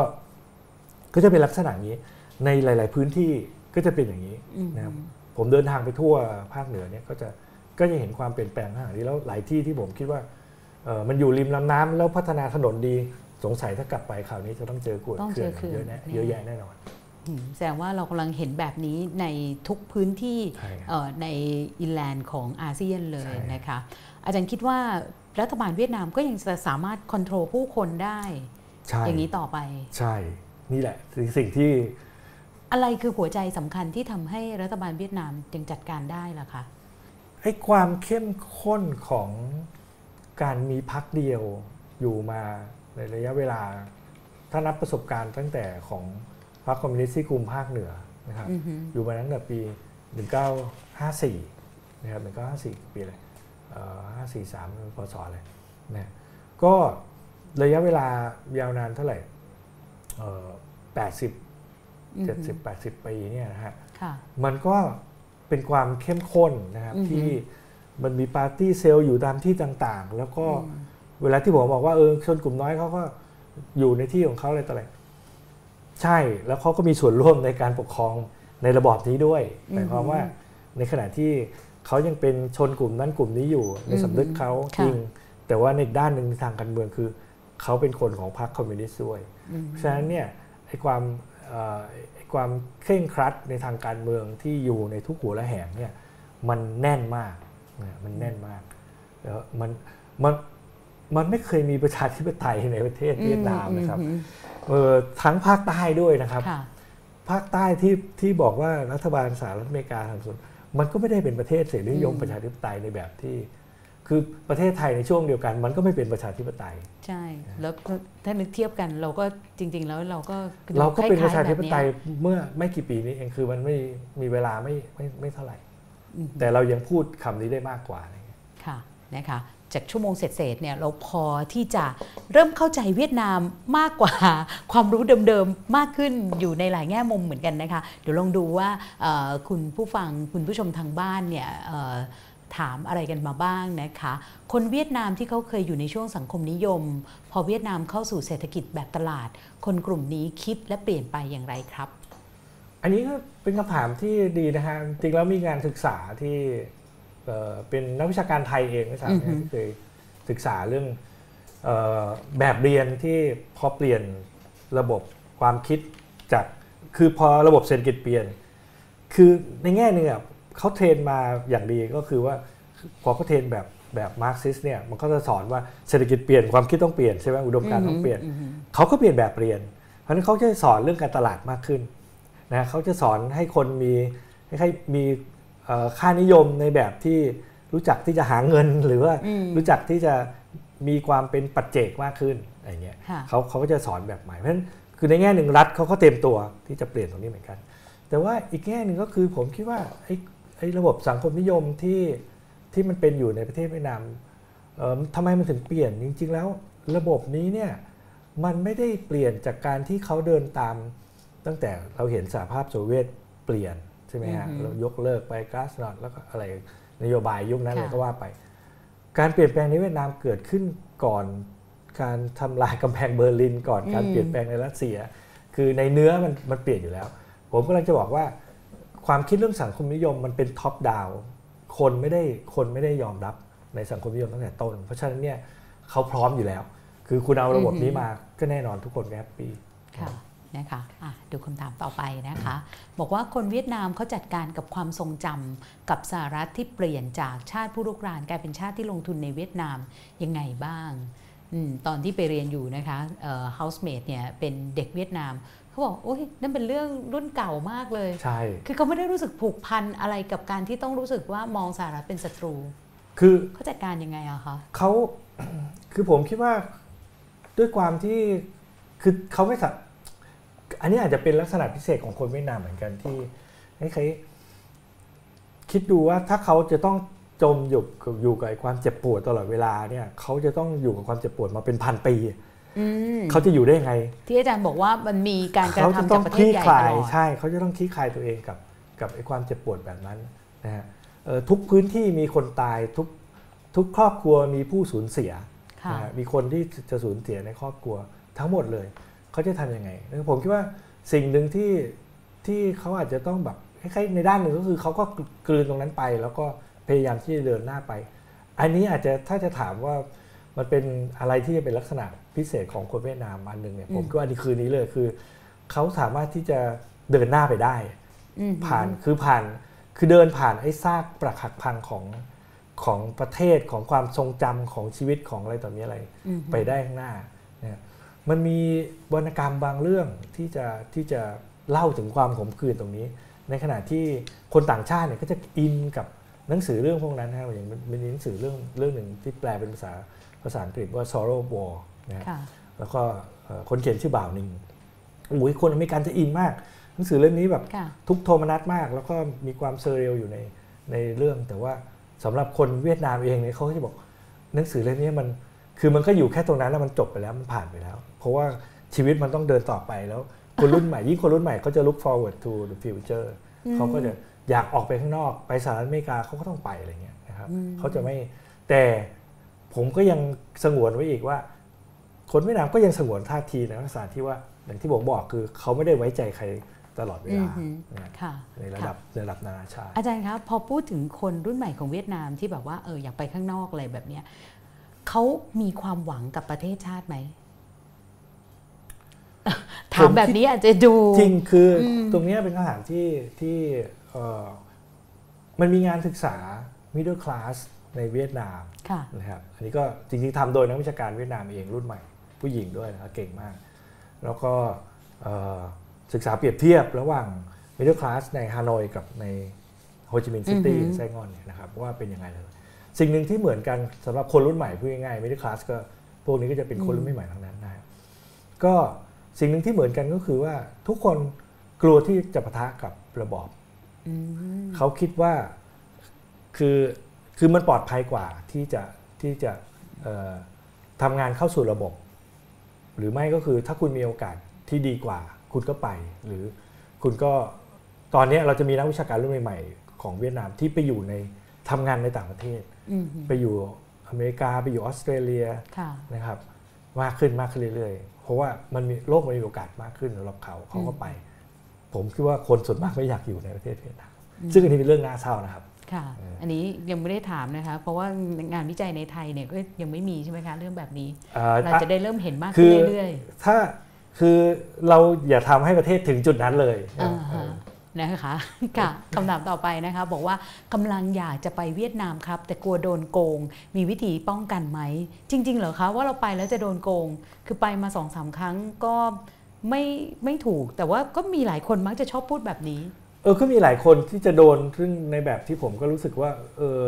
น่ากลัวเหมือนกันว่าทำไมโดนขนาดนั้นอะไรเงี้ยนะฮะแต่ว่าหลายคนก็ไม่ไม่ไม่ได้โดนอะไรขนาดนั้นอย่างเงี้ยนะครับแต่ผมคิดว่าคือ ก็ไปเถอะแล้วก็แล้วก็ปรับตัวไป ถ้ารู้สึกว่ามันไม่ใช่เราก็ควรจะเซนส์ว่าเอออันนี้มันผิดอะไรจากที่เราที่เราคุยกันหรืออะไรก็ก็ก็ต่อรองก็ก็ทะเลาะกันไปแล้วกันแล้วก็ทำเสียงอาจจะหนื่ดัอยงหน่อยนะๆทำเสียงดังๆใช่ไหมคะเออทำเสียงดังๆไว้เออทำเสียงดังๆ แต่ว่านะคะผมบอกอย่างหนึ่งก็คือว่าเอ่อประเทศเวียดนามโดยเฉพาะอย่างยิ่งในฮานอยเนี่ยปลอดภัยมากอืมนะฮะในเมืองปลอดภัยเอ่อในโฮจิมินห์ซิตี้อาจจะมีก็มีคน จริงวิ่งราวชากกระเป๋าหรืออะไรต่ออะไรก็แล้ว แต่มันก็มีก็ต้องระวังมากขึ้นหน่อย แต่ว่าเอ่อโดยรวมๆเนี่ยปลอดภัย เพราะว่าด้วยความที่ว่ารัฐมันเข้มแข็งมากครับอืมฮึนะฮะตำรวจเนี่ยอยู่ในตลาดในอะไรต่ออะไรเนี่ยมันจะมีสถานีตำรวจเล็ก ๆ อยู่เต็มไปหมดเลยครับ บ้านเราเนี่ยตำรวจไกลกว่าคนไกลกับคนเยอะเลยนะฮะอืมฮึไม่รู้สึกปลอดภัยเท่าอยู่เวียดนามค่ะนะคะเอ่อ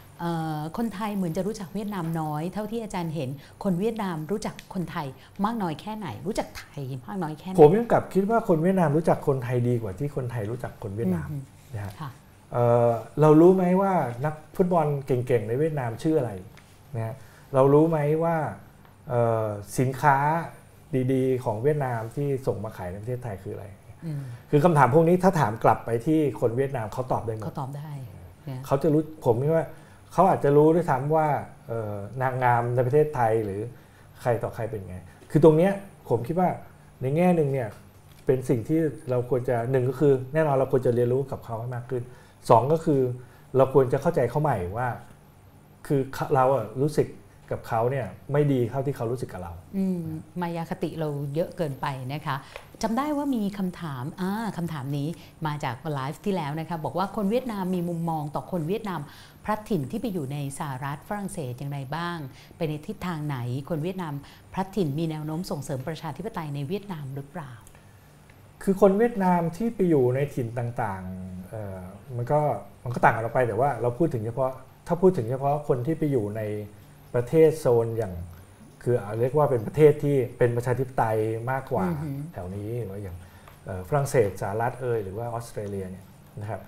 กลุ่มที่ใหญ่ที่สุดนะครับที่มีพลังเยอะเหมือนกันก็คือกลุ่มในสหรัฐ กลุ่มในสหรัฐเนี่ยส่วนใหญ่แล้วเนี่ยมีแนวโน้มที่ต่อต้านระบอบที่เป็นอยู่ในประเทศเวียดนาม ก็คือเขาอยากจะให้มีประชาธิปไตย เขาอยากจะให้ประเทศมันเปิด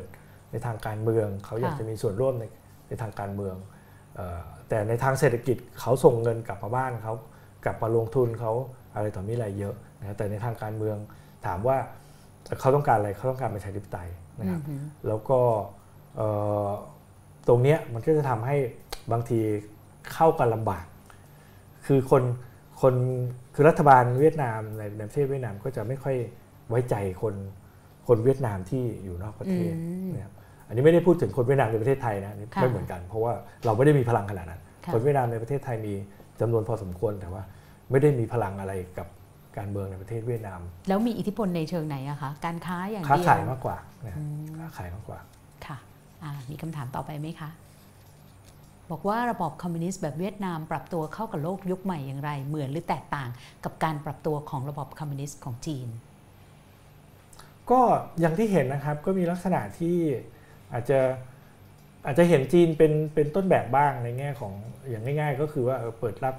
ทางการตลาดอะไรต่อมีอะไร แต่ว่าอือฮึสิ่งที่ต่างกันก็คือว่า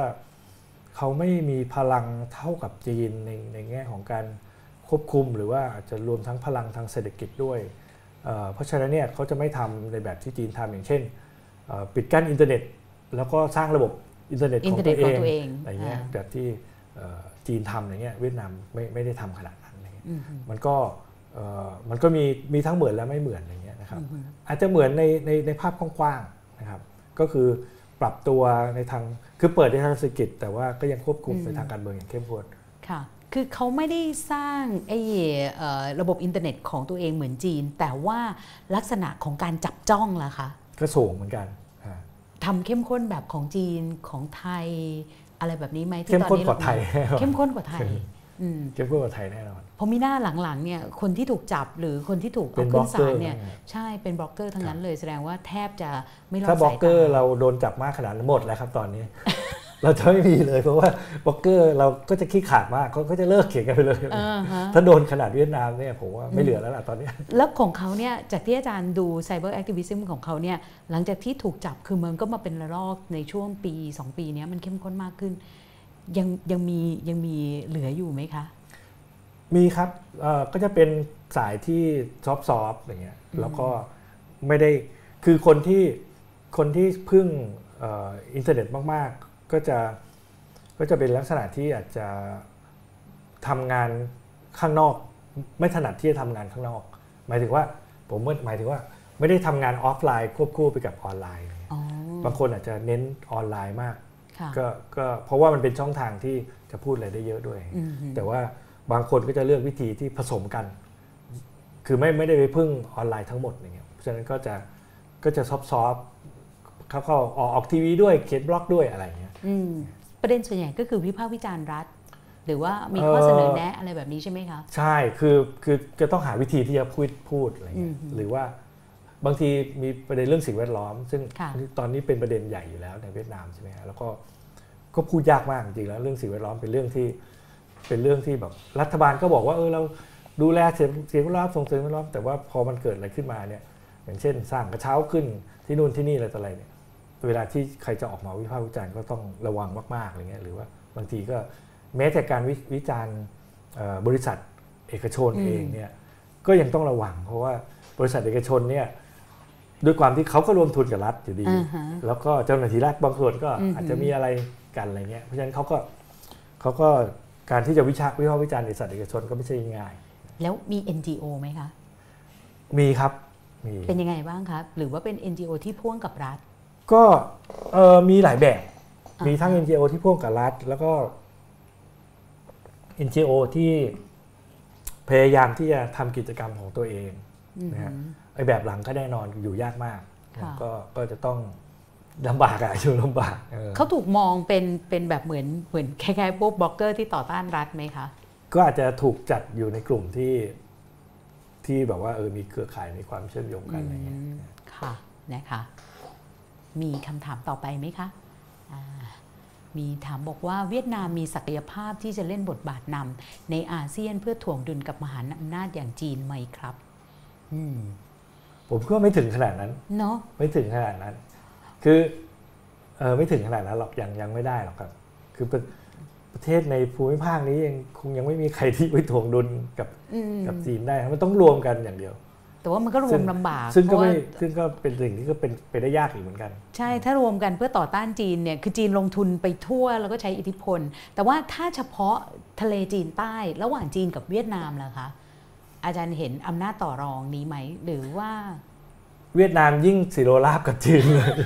เวียดนามเนี่ยยิ่งแบบว่า คือเขาอะกลัวจีนเกลียดจีนมากนะแล้วเขาระแวงจีนมาก แต่ว่าในขณะเดียวกันก็คือ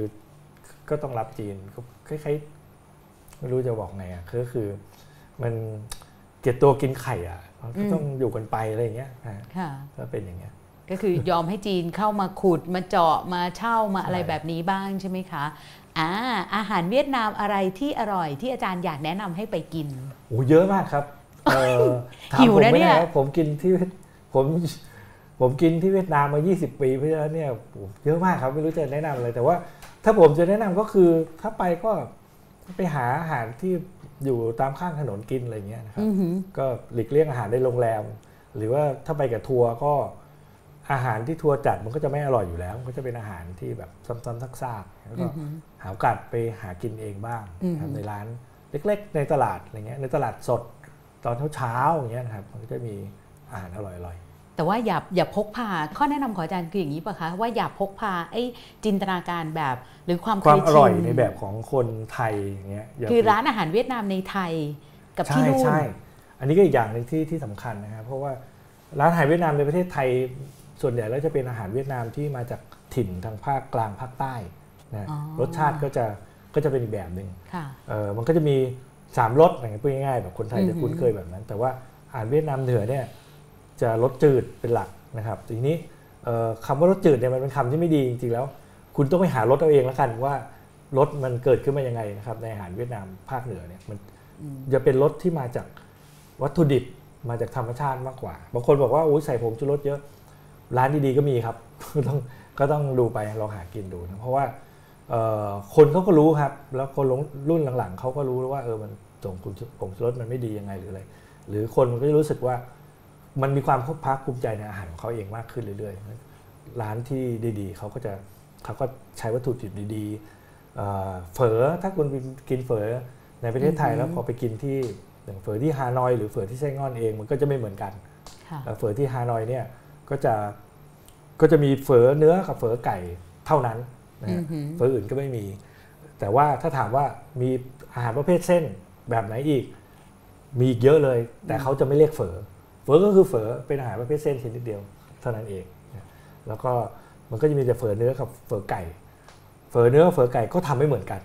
อืมน้ำก็ไม่เหมือนกัน เครื่องส่วนผสมก็ไม่เหมือนกัน ก็ต้องลองไปกินดูโหอาจารย์พูดถึงทำให้ตัวฉันเองนี่แบบหิวเลยนะคะ เพราะว่าจำได้เคยไปเดินริมถนนเนี่ยแหละค่ะออกไปแล้วก็พบว่ามันมีเอ่อเหมือนคล้ายๆเส้นหมี่หมูย่างอะค่ะครับอาจารย์ แล้วเขาก็ครับย่างหมูย่างตรงนั้นอ่าเลยใช่แล้วก็แบบว่าโอ้เป็นโหขนเรามก็จีนกินกับเส้นที่คล้ายๆขนมจีนเออแต่ว่ามันมันจะเส้เส้นนเหมือนจะเล็กเส้นเล็กกกว่าว่าเออนั่นแหละค่ะแล้วหน้าตาเราก็นึกถึงเหมือนเส้นหมี่บ้านใช่เราอย่างเงี้ยค่ะเหมือนเส้นหมี่โหไปกินนี่นะคะแบบติดใจอยากจะกลับไปกินอีก หลาย ๆ ครั้งแล้วมันย่างกันสดๆแบบใช่มันหอมย่างกันด้วยเดี๋ยวบรนั้รนยาเลกาศยมันได้นะคะ ไม่ควรพูดตอนนี้เลยจริง ๆ เท่าที่ทราบคนรุ่นใหม่เวียดนามค่อนข้างปฏิเสธ คนรุ่นปฏิวัติ เพราะพวกเขารู้สึกดีกับเสรีนิยมมาก เพราะอะไรอาจารย์มองเห็นอะไรในช่องว่างตรงนี้ อันนี้เป็นไปได้ เพราะว่าคนคือเอาง่ายๆเลยฮะคือความคิดสมมติว่าในทางวิชาการเนี่ยความคิดของคนรุ่นเก่าในทางวิชาการก็จะแบบยึดมั่นกับไอ้ วิธีคิดแบบมาร์กซิสซึ่งเป็นมาร์กซิสแบบเก่าด้วยแบบโบราณเลยอย่างเงี้ยนะฮะในขณะที่คนรุ่นใหม่เนี่ยเขาก็ไปได้มีความรู้ใหม่ๆ เยอะแยะเต็มไปหมดนะครับก็จะมีความเปลี่ยนแปลงใหม่ ๆ อันนี้ก็เฉพาะในโลกของวิชาการก็จะเห็นความเปลี่ยนแปลง คือผมว่าทุกที่แหละแบบเนี้ยจริงๆแล้วทีนี้ทางเศรษฐกิจเองเนี่ยยิ่งแน่นอนเลย เพราะว่าคนรุ่นคนรุ่นเก่าจริงๆเนี่ยถ้าพูดถึงคนรุ่นเก่าเนี่ยผมคิดว่าจะต้องพูดให้ชัดว่าเรากำลังหมายถึงใคร ถ้าเป็น ถ้าเป็นรัฐบาลเนี่ยเออโอเค รัฐบาลก็อาจจะพูดถึงเรื่องสังคมนิยมหรืออะไร แต่ว่าอย่างที่บอกคือมันล้มเหลวมาตั้งแต่เอ่อตั้งแต่ทศวรรษ 70 ตั้งแต่ปลายทศวรรษ 60 แล้ว ที่ไอ้ระบอบเศรษฐกิจสังคมนิยมแบบนารวม แบบระบบ corporate farming อะไรต่ออะไรเนี่ยมันล้มเหลวนะครับ หรือว่ารัฐวิสาหกิจเจ๊งหมดอะไรเงี้ยนะครับ มันล้มเหลวมานานแล้วเพราะฉะนั้นคนรุ่นใหม่แน่นอนเขาย่อมมองเห็นโอกาสใหม่ๆในการเอยู่กับระบบเศรษฐกิจแบบการตลาด แต่ทีนี้ปัญหาก็คือ ผมคิดว่าไอ้สิ่งที่คนรุ่นใหม่ยังไม่ค่อยได้พูดกัน หรือว่าด้วยความที่ว่าพื้นที่ทางความคิดในประเทศเวียดนามมันจำกัดที่ทำให้การถกเถียงกันเรื่อง เช่นทำยังไงที่จะให้มีการเติบโตทางเศรษฐกิจพร้อม ๆ กับมีการกระจายไปถึงที่ต่างๆ อย่างเท่าเทียมเสมอภาค หรือว่าเราจะออกแบบ การเมืองหรือเศรษฐกิจยังไงให้มันมีทั้งความเป็นเศรษฐกิจแบบเสรีนิยม และมีความเป็นสวัสดิการ มีความเป็นสังคมนิยมแทรกอยู่ตรงนั้นด้วย ตรงเนี้ยมันยังแทบจะไม่ค่อยมีโอกาสได้มีการถกเถียง ส่วนหนึ่งก็เพราะว่าการเมืองมันเป็นการเมืองแบบระบบแบบเผด็จการ คือถ้าเราชอบเผด็จการ เราก็ต้องไปอยู่เวียดนามแล้วเราจะรู้ว่า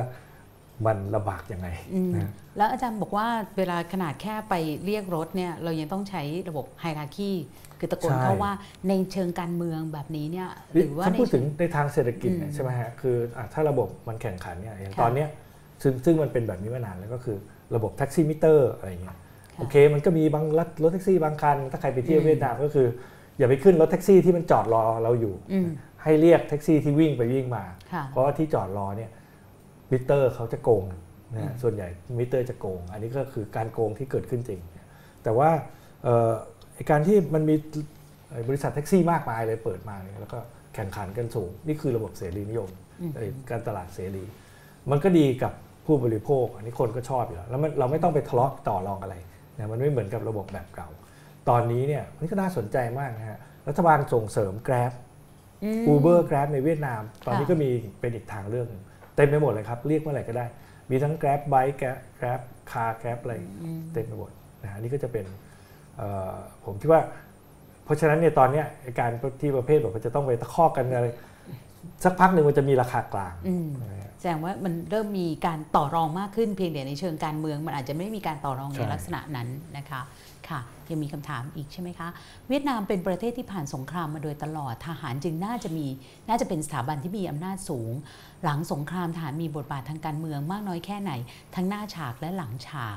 ถ้าไม่มีทำไมถึงเป็นแบบนั้น อันนี้คนถามเนี่ยตั้งใจที่จะเอามาเปรียบเทียบกับประเทศไทยด้วยหรือเปล่าคะคือ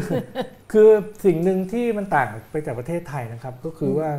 ทหารเนี่ยเป็นส่วนหนึ่งของพรรคคอมมิวนิสต์มาตลอดนะฮะอืมมันเป็นเนื้อเดียวกันครับค่ะ มันแยกกันไม่ได้นะอือหือนักการเมืองฉะนั้นมันไม่ใช่แบบเป็นแบบเหมือนรัฐบาลเอ่อประชาธิปไตยทั่วไปก็คือมีนักการเมืองมีทหารคือมีสถาบันทหาร คือประเทศเวียดนามเนี่ยมันมี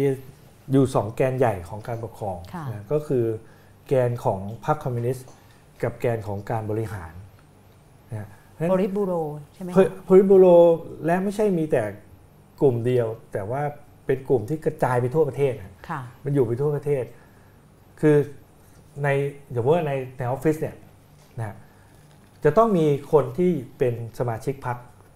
อยู่จำนวนหนึ่งสองสามอืมคนอย่างน้อยอืมๆถ้าออฟฟิศมีสักสิบคนเนี่ยค่ะต้องมีอยู่สักสองสามคน คือส่วนของพรรคจะอยู่ไปทุกที่ค่ะส่วนของฝ่ายบริหารหรือเอกชนแล้วแต่ทีนี้ฝ่ายบริหารเนี่ยมันก็จะมาจากการเลือก แต่ก็เป็นการเลือกที่ส่วนใหญ่ ก็เป็นสมาชิกพรรคอย่างแหละเข้ามาได้รับเลือกมาเป็นผู้บริหารอืมก็คือ ก็พักกับบริหารเอง พักก็ดูแลควบคุมนโยบายเอง แล้วทหารจะไปไหนทหารก็เป็นคนของพักอืมนะฮะก็อยู่ในนั้นนะครับ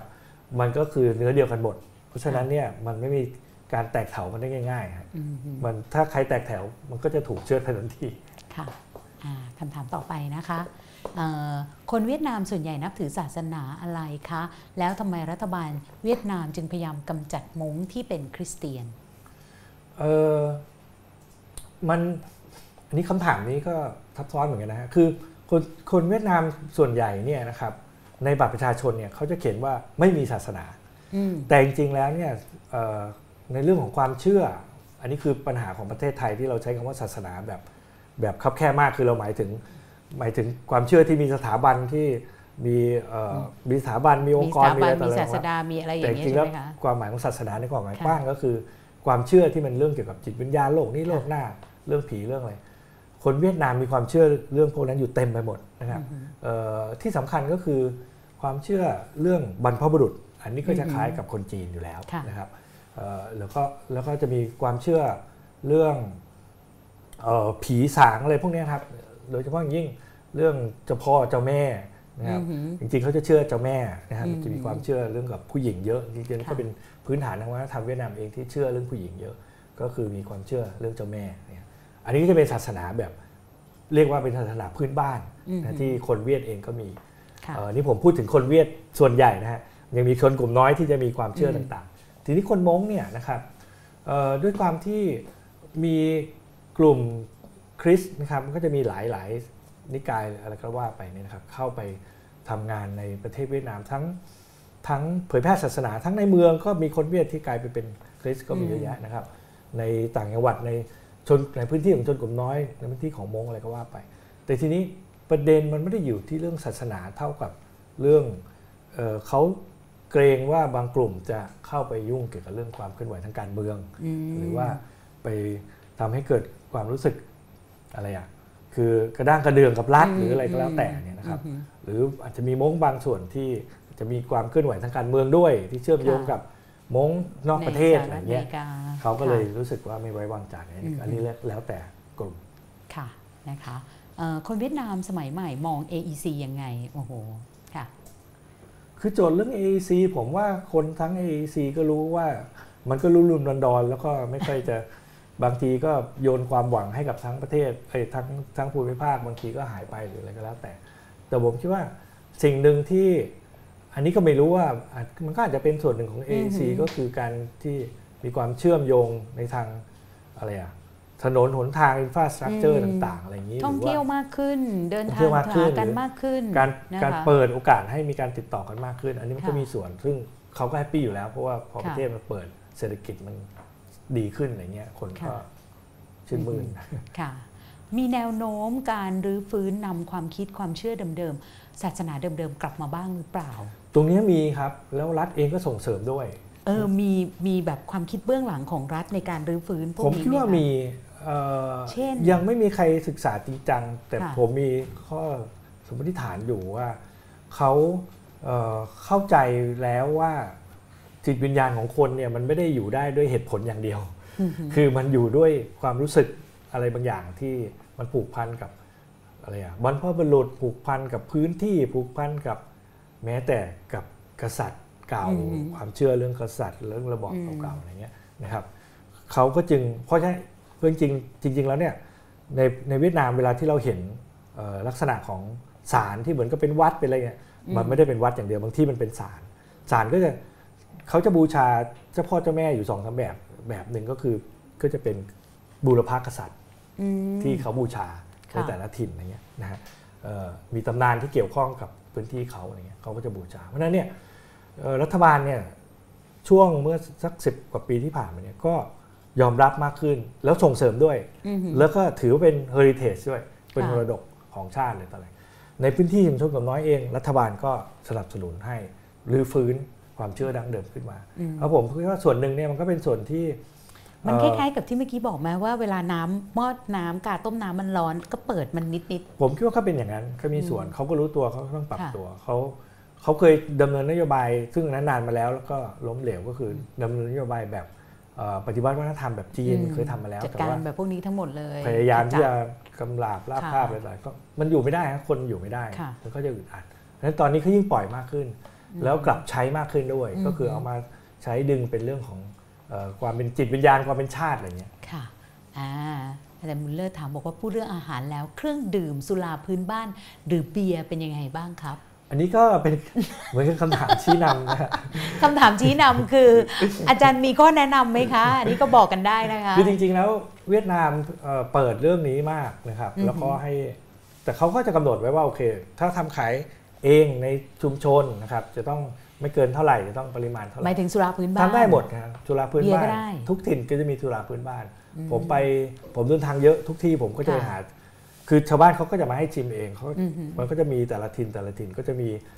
สุราดัง ๆ ของเขาอืมในแบบที่ไม่ใช่ระบบอุตสาหกรรม เป็นค่ะสุราพื้นบ้านจริงๆ แล้วก็จะมีสูตรของเขาเฉพาะบางถิ่นก็จะมีสุราแบบนั้นแบบนี้มีเหล้ามีอะไรต่ออะไรหรือในเมืองก็จะมีมีเบียร์หรือว่า รัฐบาลเองก็ลงทุนเปิดให้อือหือเอ่อบริษัทต่างชาติเข้ามาร่วมทุนอะไรต่ออะไรผลิตหลายอย่างครับอืมตอนนี้เป็นสินค้าเรื่องชื่อไหมคะ ก็เป็นเรื่องปกติของเขาเขาถือว่าเป็นเรื่องปกติบริโภคภายในอยู่ในชีวิตของเขาอืมทั่วไปเขาไม่รู้สึกประหลาด ถ้าบ้านเราไปเรารู้สึกประหลาดเขามาประเทศไทยเขาจะรู้สึกประหลาดทำไมมันไม่มีอะไรกินเลย ใช่ เพราะว่าคือต้องบอกเลยว่าอย่างเรื่องสุราพื้นบ้านเนี่ยเอ่อ ในภูมิภาคเนี้ยนะคะไม่ว่าจะเป็นลาวเวียดนามกัมพูชาเนี่ยคือเขาเปิดเขาเปิดอย่างที่อาจารย์บอกใช่แต่ในขณะที่ประเทศไทยเนี่ยก็แน่นอนเราถูกทุนใหญ่จัดการไปเรียบร้อยเนี่ยนะคะมันทำให้ไอ้ความหลากหลายทางชีวภาพในการทำ แป้งข้าวหมักก่อนที่จะมาเป็นสุราพื้นบ้านเนี่ยมันหายไปด้วยนะคะก็น่าเสียดายเอ่อการมองเวียดนามด้วยแว่นตาเสรีนิยมเหมาะไม่เหมาะอย่างไรอะไรคือจุดแข็งจุดอ่อน โอ้โหคำถามนี้ยากมากแต่มาคำถามสุดท้าย แต่เชื่อว่าอาจารย์ยุติตอบได้ค่ะยากครับ คือคือแน่นอนคือแว่นตาเสรีนิยมมันก็มันก็อาจจะไม่เหมาะอยู่แล้ว แต่อือหฮึมายความว่า ผมคิดว่าเราอาจจะต้องวัดกันด้วยคล้ายๆเอ่อ ดูที่เงื่อนไขของเขาว่ามันเงื่อนไขเขาเป็นมายังไง แล้วเสร็จแล้วเขาเขาไปได้แค่ไหน แต่ว่าถ้าเราจะบอกว่าเออเราต้องเข้าใจเขาในแบบที่ประเทศเขาอยากจะเป็นทั้งหมดบางทีคนทั้งประเทศเขาก็อยากจะเขาก็อยากจะเป็นประเทศเสรีมากกว่านี้ อยากจะให้มันเปิดมากกว่านี้ในทางการเมือง ในทางการแสดงความคิดเห็นอะไรแต่ไม่อะไรก็จริง แต่ว่าในขณะเดียวกันถ้าเราไปตัดสินเขาว่าโหยเนี่ยเป็นแบบว่าเป็นเผด็จการใช้ไม่ได้หรอกอะไรทั้งหมดเนี่ยมันก็ผมคิดว่ามันก็จะอาจจะ คล้ายๆมันมองด้านเดียวเกินไปอะไรเงี้ยเราอืมเราก็ต้องดูด้วยว่า สิ่งหนึ่งที่ผมพยายามทำก็คือ ผมก็จะไปดูว่า